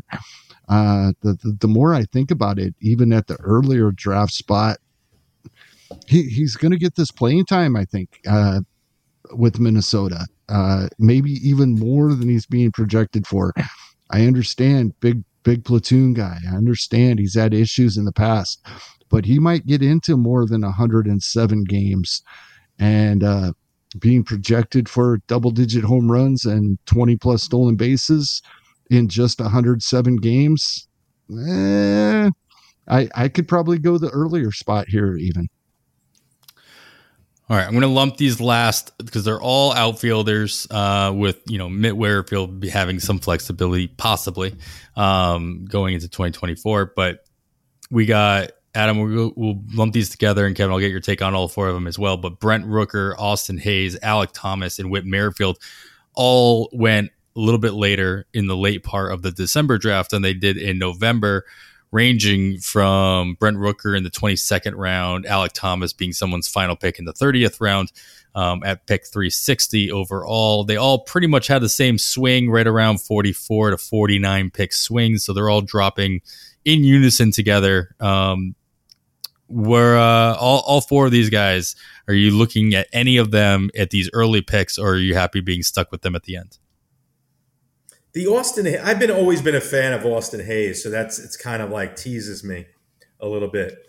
Somewhere in that 24 to 28, again, playing time, you know, but he's the kind of guy that he could have a breakout, you know, especially if we end up overrating some of these Orioles prospects that have come up and really haven't performed yet. If they don't perform in it, we can get Austin Hays to 500 at bats and he can get very lucky and have an injury free year, he's going to put up some monster numbers. I mean, really good numbers. Yeah. um, it's, uh, yeah, I mean, these are, let's keep in mind, all these picks are all bench picks. And right now, so far, they're all these guys are bench bats. We'll get to a couple pitchers in a second.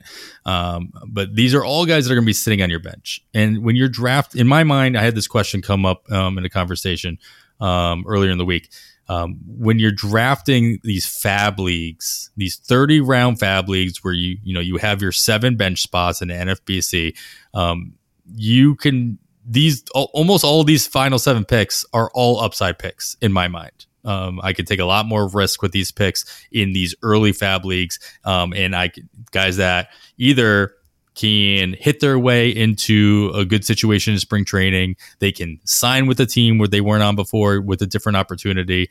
They can be a prospect who win a, wins a job out of spring training, and then all of a sudden, you know, the, they would have jumped up. Maybe in those late March drafts, you start seeing them jump up to like you know in the top 150 picks instead of being around you know 300. Um, and so, me, uh, to me, when I look at these guys personally, it's like which one of them is has the opportunity to show me something more in not only spring training but maybe in the first two three weeks of april then i or are they just players? They are who we thought they were.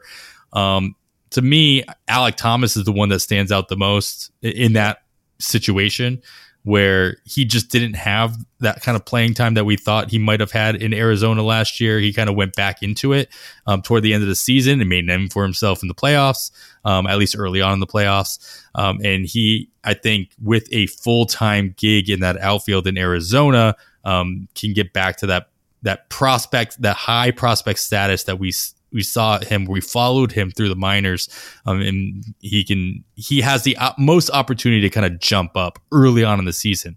Now as Nick Pollack says with pitchers you could do the same thing with these hitters that you're picking too where you're like okay i'm it you got to make a decision early on in the season. You want to be able to make a decision on these bench bats that you're kind of streaming through just like you're streaming pitchers in a shallow league. You want to be able to stream your hitters as well until you can kind of find somebody who's working out for you, not only in a short term period, but also maybe who's showing you something a little bit more of a swing change, somebody who's adapting and adjusting better than the guy maybe that you drafted. Um, and you want to be able to cycle through those in April and, and May uh, until you can find, you know, the Brent Rookers of the world who go on a tear for a two month stretch. Um, and you got to be okay with when you see the adjustment going the other way to kind of drop into the curb and, you know, move on to the next thing um, somebody else. I think the fact that they didn't re-sign or haven't really re-signed Tommy Pham mm-hmm. kind of bodes well to Alek Thomas that he's going to come and you know should have a position.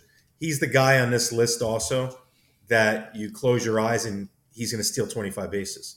Sure. Especially in Arizona, who obviously they have other talent on there that they're willing to let you know, run around the bases. So, and, and he's one of those guys that was a hot prospect that just hasn't made that leap yet. Mm-hmm. But I still think, but because they didn't sign Tommy Pham, that kind of speaks to that they have some confidence in him. Mm-hmm. I'd be curious to see where Pham ends up signing as well. Um, he'll be somebody that if he signs in the right spot, obviously his ADP will jump right back up, especially after the season. Most of the season he was able to piece together last year, especially in the second half. Um, There's one guy on this list though that if you look at Steamer, you like jumping up and down. And it's it's Alejandro Kirk. Well, let's get right into these guys that uh, these two hitters on the at the bottom of the list that actually went a little bit earlier in their December drafts compared to the November. One of those, Alejandro Kirk, as you mentioned, 27th round in November, 23rd round in December, and then Alex Verdugo going from the 29th round down, uh, up up depending on how you're looking at it up to the 25th round um, in december obviously this came after the news that he was traded to the new york yankees um, that clean shaven Alex Verdugo. Always a weird sight to see that when a player ends up forced to do that. Where do we live? Are we living in a zoo? What's going on here, guys? Um, let's change that. Uh, so, uh, Adam, let you start that off. Obviously, you have thoughts on Kirk. Um, it, I'm curious to know in what direction, though. You know, uh, this is where I use the projections when I look over a catcher because I'm trying to piece into the fact that you know, you have some phenomenal catchers up top, you know, with with Rutschman, who's a, a top five round, you know, catcher. And then you look at some of the other catchers that are there. Steamer has him projected as the ninth best catcher. Where are you going to get that type of value where he's where he's projection projected at here, even in the 23rd round? The projection's way better than a 23rd round pick, and he'll be your second catcher. Yeah, it's interesting because I'm curious to know what kind of uh, playing time the Blue Jays are going to give him. He's you know slotted as basically the only catcher on the on the roster according to Roster Resource. Obviously, Jane, Danny Jansen ended last season um, with a with injury. Um, they've got him down. I mean, Steamers got him down for 403 plate appearances. Uh, so they're giving him more than the bulk of time behind the plate um, maybe he doesn't DH the way that uh, many might have thought. But at the same time, if he is able to get that kind of uh, volume, um, yeah, I totally see that. Yeah, when you take a look at some of the other catchers that are behind him based on their projections, I mean, of course, I'd be jumping up and down with JT Realmuto. It's still at this stage of his game, mm-hmm. but the rest of them, I mean, the only question mark you have there is a guy like Yainer Diaz in Houston, does he jump up this year with regular playing time? He does. in my opinion, um, yeah. I mean, I'm a big Diaz fan. I felt bad. I so in my home dynasty league, I've got too many. Ca- well, I have Adley Rutschman and Salvy Perez, so I'm like I'm not looking at catcher position. And of course, last year in a single catcher league, by the way. Um, and so I'm not looking at catcher. So I have, you know, people talking to me. And at the end of the year, I have a team that was at the bottom of the standings. And he's like talking about this catcher, that catcher. I'm like, listen, if you want to throw darts at the wall, go pick up Yainer Diaz and just be happy, you know, thank me later. And he did. And, you know, he went off the very end of the year. He got, you know, somewhat more playing time. And then, of course, the announcement's already been made that, you know, he's the everyday you know, he's the starting catcher going into 2024 by Dusty Baker and Yainer Diaz believers rejoice. Uh, you know, you feel like Dusty Baker's finally making a decision that you agree with. Um, Kevin, you're nodding your head at the earlier stages. So I'm assuming you feel very similarly about Diaz. Yeah, absolutely. I had a similar situation. Single catcher, home league, 12 team league. I had uh, JT Realmuto and uh, somehow we have unlimited IL and a fairly big bench. So I had William Contreras as well. Mid season, I picked up Yainer Diaz. Just because, yeah. For nothing. uh, in our off season, we're just about to open up our, our uh, off season trading, but due to keeper prices and everything, I dropped Contreras and Rio Realmuto, and I'm more than happy rolling into the season with Yainer Diaz. Off your free agent mark. Yeah, sure. Absolutely. Yeah. Um, all right, Alex Verdugo, the other one on here. Uh, Kevin, uh, 25th round a little too early or 29th round too late? I, well, I, am going to default to the later one here again. I'm not a big Alex Verdugo guy. Uh, I know outfield is thin, and by the time that's second to last round of an NFBC 12 team draft, get him in the 29th round, yeah, that that's fine. I, am sure many teams in the league will have a worse fifth outfielder than Alex Verdugo. I'm just not big on him. Uh, of, of all the guys on this list of the the the post 20th round, that we've talked about this multiple times already this offseason. I I really want to see where Whit Merrifield lands. Right? It's it's it's a volume play, and even I I think a lot of people would be surprised to to see that Whit Merrifield had 596 plate appearances in 2023. If he's going to get anywhere close to that, it you know players we were talking about earlier double digit home runs 20 plus stolen bases 60 to 70 runs and RBI, batting average that doesn't not only doesn't hurt you, actually helps a little bit, at least stabilize your batting average, if not bring it up. You're just not finding players like this at, at this point in a draft. So if he lands somewhere where we're going to see that this playing time, uh, close to 600 plate appearances, Whit, Whit Merrifield's a gift at either of these positions. All right. Can you imagine if the Pirates signed him? Oh, he would lead off and get 700 plate appearances, and I would, I would jump into. I am not exaggerating. 15th, 16th round. I, I don't, I don't think that's crazy. To be fair, I think uh, we didn't mention in the news, but I do remember seeing they did bring back Andrew McCutchen. Um, so I'm wondering how much room they would have for somebody else that's just like him. to an extent. It's a perfect sign for them. Mm. Yeah. All right, guys, we got. Oh, I would love that. Two guys on here, both pitchers. We'll lump them together. Kevin, I'm going to start with you here so we can end with Adam. Uh, his thoughts. Michael Wacha, of course, we talked about earlier. He signs as well with your Royals. Uh, he jumps up from the 25th to the 21st round compared to November, December drafts. And then Jameson Taillon goes from the 28th round in November up to the 25th round. Again, these guys are still being drafted in positions where more than likely they are a bench a bench pitcher, backup pitcher. Maybe Wacha ends up in your top um, top of your rotation and in the 21st round, granted. Uh, but at the same time, uh, are either one of these guys? Are I mean, are you happy with any kind of upside that you might have seen out of Jameson Taillon um, in the second half of the season? Are you scared away from him, or you're just avoiding him? Um, and then is the move to Kansas City for Wacha worth the the jump, uh, four round jump? I love Wacha. When he's sound, I think he's a he's a solid, solid pitcher. Taillon to me, I think there's reason. I mean, he got a. I don't know who in Chicago thought that what they were getting to give him that type of money. I think he's a really, really average pitcher. I, I don't. Taillon is a guy that every two weeks he ends up on the waiver wire. You pick him up, you stream him, you pick him up, you stream him, that type of thing. But Wacha, when he's healthy, if you close your eyes, he's going to have between 13 and 16 wins.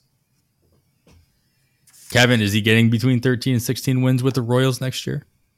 American League Central champion. excuse me, yes, I yes. forgot. I, I, yeah, yes, I understand. They're going to let him pitch. Well, that's right. for sure. I mean, I'm I pretty mean, much. They're going to let him go further in yeah, game. Yeah. I say wherever he was going to go, they were going to let him pitch. Like that's the kind yeah. of contract he was going to get. That's the you know the environment in which he was going to like somebody wasn't going to pick him. They weren't going to sign him as their number six. Like he was going to sign with the team like the Royals, who had a number two, three, or four spot in their in their rotation that needs to be eaten up. It's um, all about health with yeah. him. He's in the right ballpark.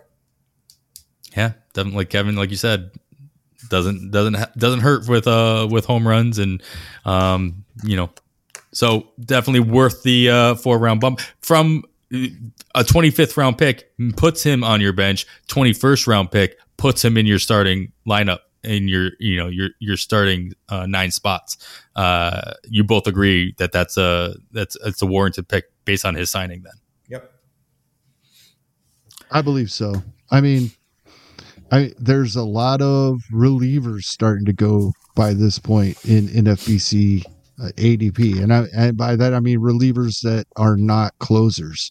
This is where we see uh, Matt Brash. This is where we see uh, uh, some Griffin Canning, who is a back to starting. And I loved Griffin Canning a few years ago.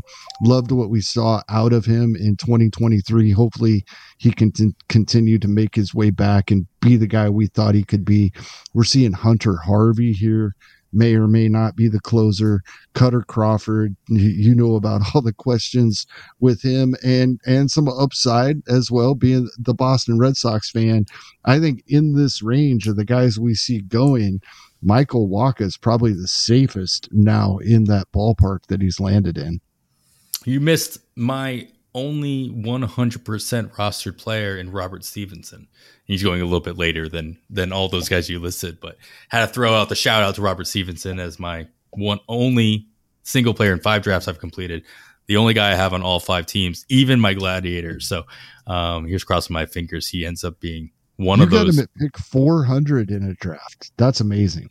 I was uh, I was not upset with that. we'll see. I mean, you know, he's the type of player that you know he's the ultimate. Like, if he signs in the perfect spot, then you know he jumps up into the you know at least a second tier of closers. Um, if you know you have a little bit more confidence that he actually has a job, just because his peripherals are not hurting. He at least goes up to like where Tanner Scott's going, in my opinion, um, because he's Tanner Scott, basically, just you know, depending on what team and what role he ends up having. All right, guys, this was awesome. That's going to wrap it up for episode 143, though. Kevin, I'll let you lead us out here with any additional uh, words of wisdom. Yeah, we talk we talk about ADP a lot. We've referenced it a lot in this show. We've talked about it tons uh, over the last three seasons, Adam. It's a tool, it's not the end all be all. It's for determining what the market is on players. And everybody in this industry makes those same comments. And then you look at a draft and 360 players are drafted in a league and only 20 to 25 of them aren't ranked by ADP in the top 360. We say we don't follow ADP. We say it's just a tool, and we're kidding ourselves. And I, for one, am trying to do a much better job at this. A tool only. I, I mean, the fact that you only get 25 out of 360 players that aren't ranked in the top 360 drafted in a 360 player draft is ridiculous in my mind. We are slaves to ADP, and we shouldn't be, uh, no matter how much we talk about it and claim that we're not. We are. And I am trying to make a concerted effort to not be. And this this goes at to we we we hear in March threw ADP out the window, right? Well, to an extent, yes, but it's typically still that same group of 360 or 450 players, depending on the size of the league. They're just shuffled around a little bit. Um, and it, it's yes, obviously, we even when you consider in your own mind, well, it, I can't draft Ronald Acuna Jr. and Julio Rodriguez in the in the same league. You're using ADP in your head, maybe not looking at it, but you just know it's not possible. It's, yes, it has its place, but but I, I I am of the opinion now. Second round, already second round the available player pool is everybody that's not been picked not who adp tells mm-hmm. me who has been going in the second round. And i and it gets more so as the draft goes on. I i think adp as much as we want to talk about it being a tool and it's not the end all be all it's not the way we draft I, I'm going to tack on something here just because I found this interesting uh, in the last two drafts that I've done. Um, you got to remember that, especially when you're in the draft room, the ADP is a consolidation of every format that that platform has concluded. So, of course, we're talking about NFBC because they've already done a ton of drafts. There's best balls, there's draft and holds. There are gladiators where that are only 23 rounds. And those there's been a lot of them already. Those are impacting ADP more than any other format because you have players that are not being drafted there and their ADP goes way down because of the sample size. Um, and I, I, catchers going up because they have to be drafted because they have to be drafted rounds. Yep. Yep. Um, yeah, earlier than you would normally see, see them being drafted on somebody's bench or in the reserve spots. Um, I'll use my, four out of five drafts that I've done, I have a whole a couple of players. One of them being Orelvis Martinez, prospect for the Blue Jays. You know, shortstop slash third base slash second base, depending on where they end up putting him um, once he gets called up. Um, obviously, did not pick him in my Gladiator. I only did one Gladiator, but all my other leagues, they're FAAB leagues. His ADP is like over six hundred when you look when you try to search for him like i scroll down I like I can't find him i have to do the search and he he's all the way down at like 600 plus. I use that to my advantage because I like Orelvis Martinez. I'm going to obviously have drafted him in all four of my FAAB leagues. Um, but I don't want to have to draft him where I want to draft him or I'm willing to draft him because I don't have to. Because to your point, ADP is still a thing. it's still a thing that people look at and they, uh, especially, I know you said second round, but I'm saying at the very least, 15th, 20th round, like if you're still strictly going by ADP, you're you're you're, you're going to miss out. Simple as that. I I love auctions. One of the reasons I love auctions is starting pitching. I can draft four or five $15 starting pitchers. And I used to say you can't do that in a snake draft. Why not? You absolutely can. You just have to start taking them a little earlier. earlier. if those are the players you want. And if they're the players I want, why do I care what ADP says? So if I want to go hitter heavy early and then get those $15 pitchers, it means I have to start drafting guys with an eighth round ADP hmm. in the fifth or sixth round, and I'll get them. It's fine.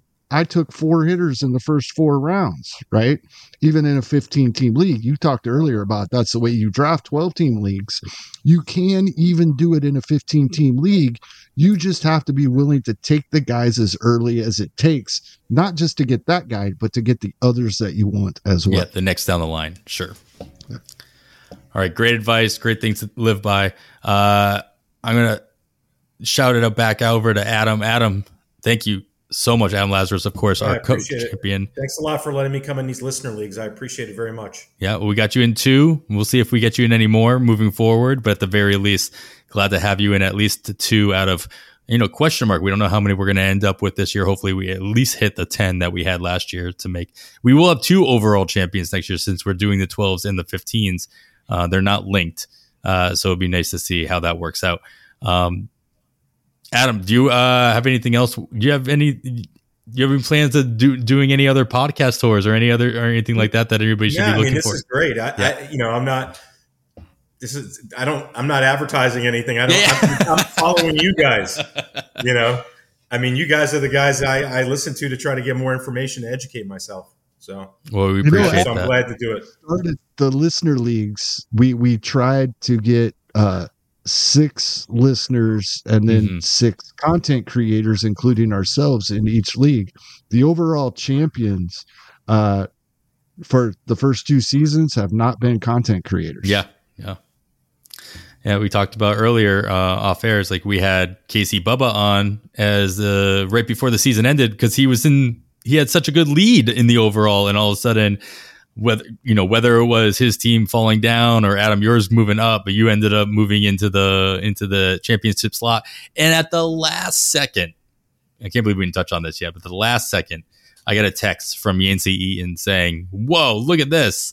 And because of the stats that were brought in from the postponed game, the Miami Mets game, that nobody was sure what was going to happen if they were going to play you know, on that Tuesday or that Monday after the season ended, or if they were going to finish the game or not.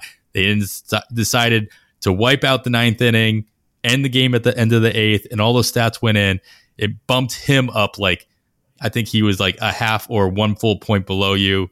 Did enough to bump him up. So you had to you have to you have to share with Yancey. Um, it was just a it was an exciting time to kind of see in those last two weeks to kind of see looked like somebody was running away with it. Nope. And this is what can happen. And yeah. this is what happens in Roto. Like you said earlier, it is a grind. You can work your way back up, even in a short period of time at the very end. Yep. All right. As I alluded to earlier, that is going to do it for episode 143 of On the Wire. Thanks for listening. You can follow myself on the Twitter at 80 Gray. That's all spelled out. Kevin is at Hasting Kevin Of course, follow the pod at On the Wire Pod and message us if you want to join any of our other listener leagues moving forward. I'd like to once again thank our guest Adam Lazarus for joining us this week. And after all that, I am Adam Howe on behalf of Kevin Hastings. Thanks for listening, and we bid you goodbye.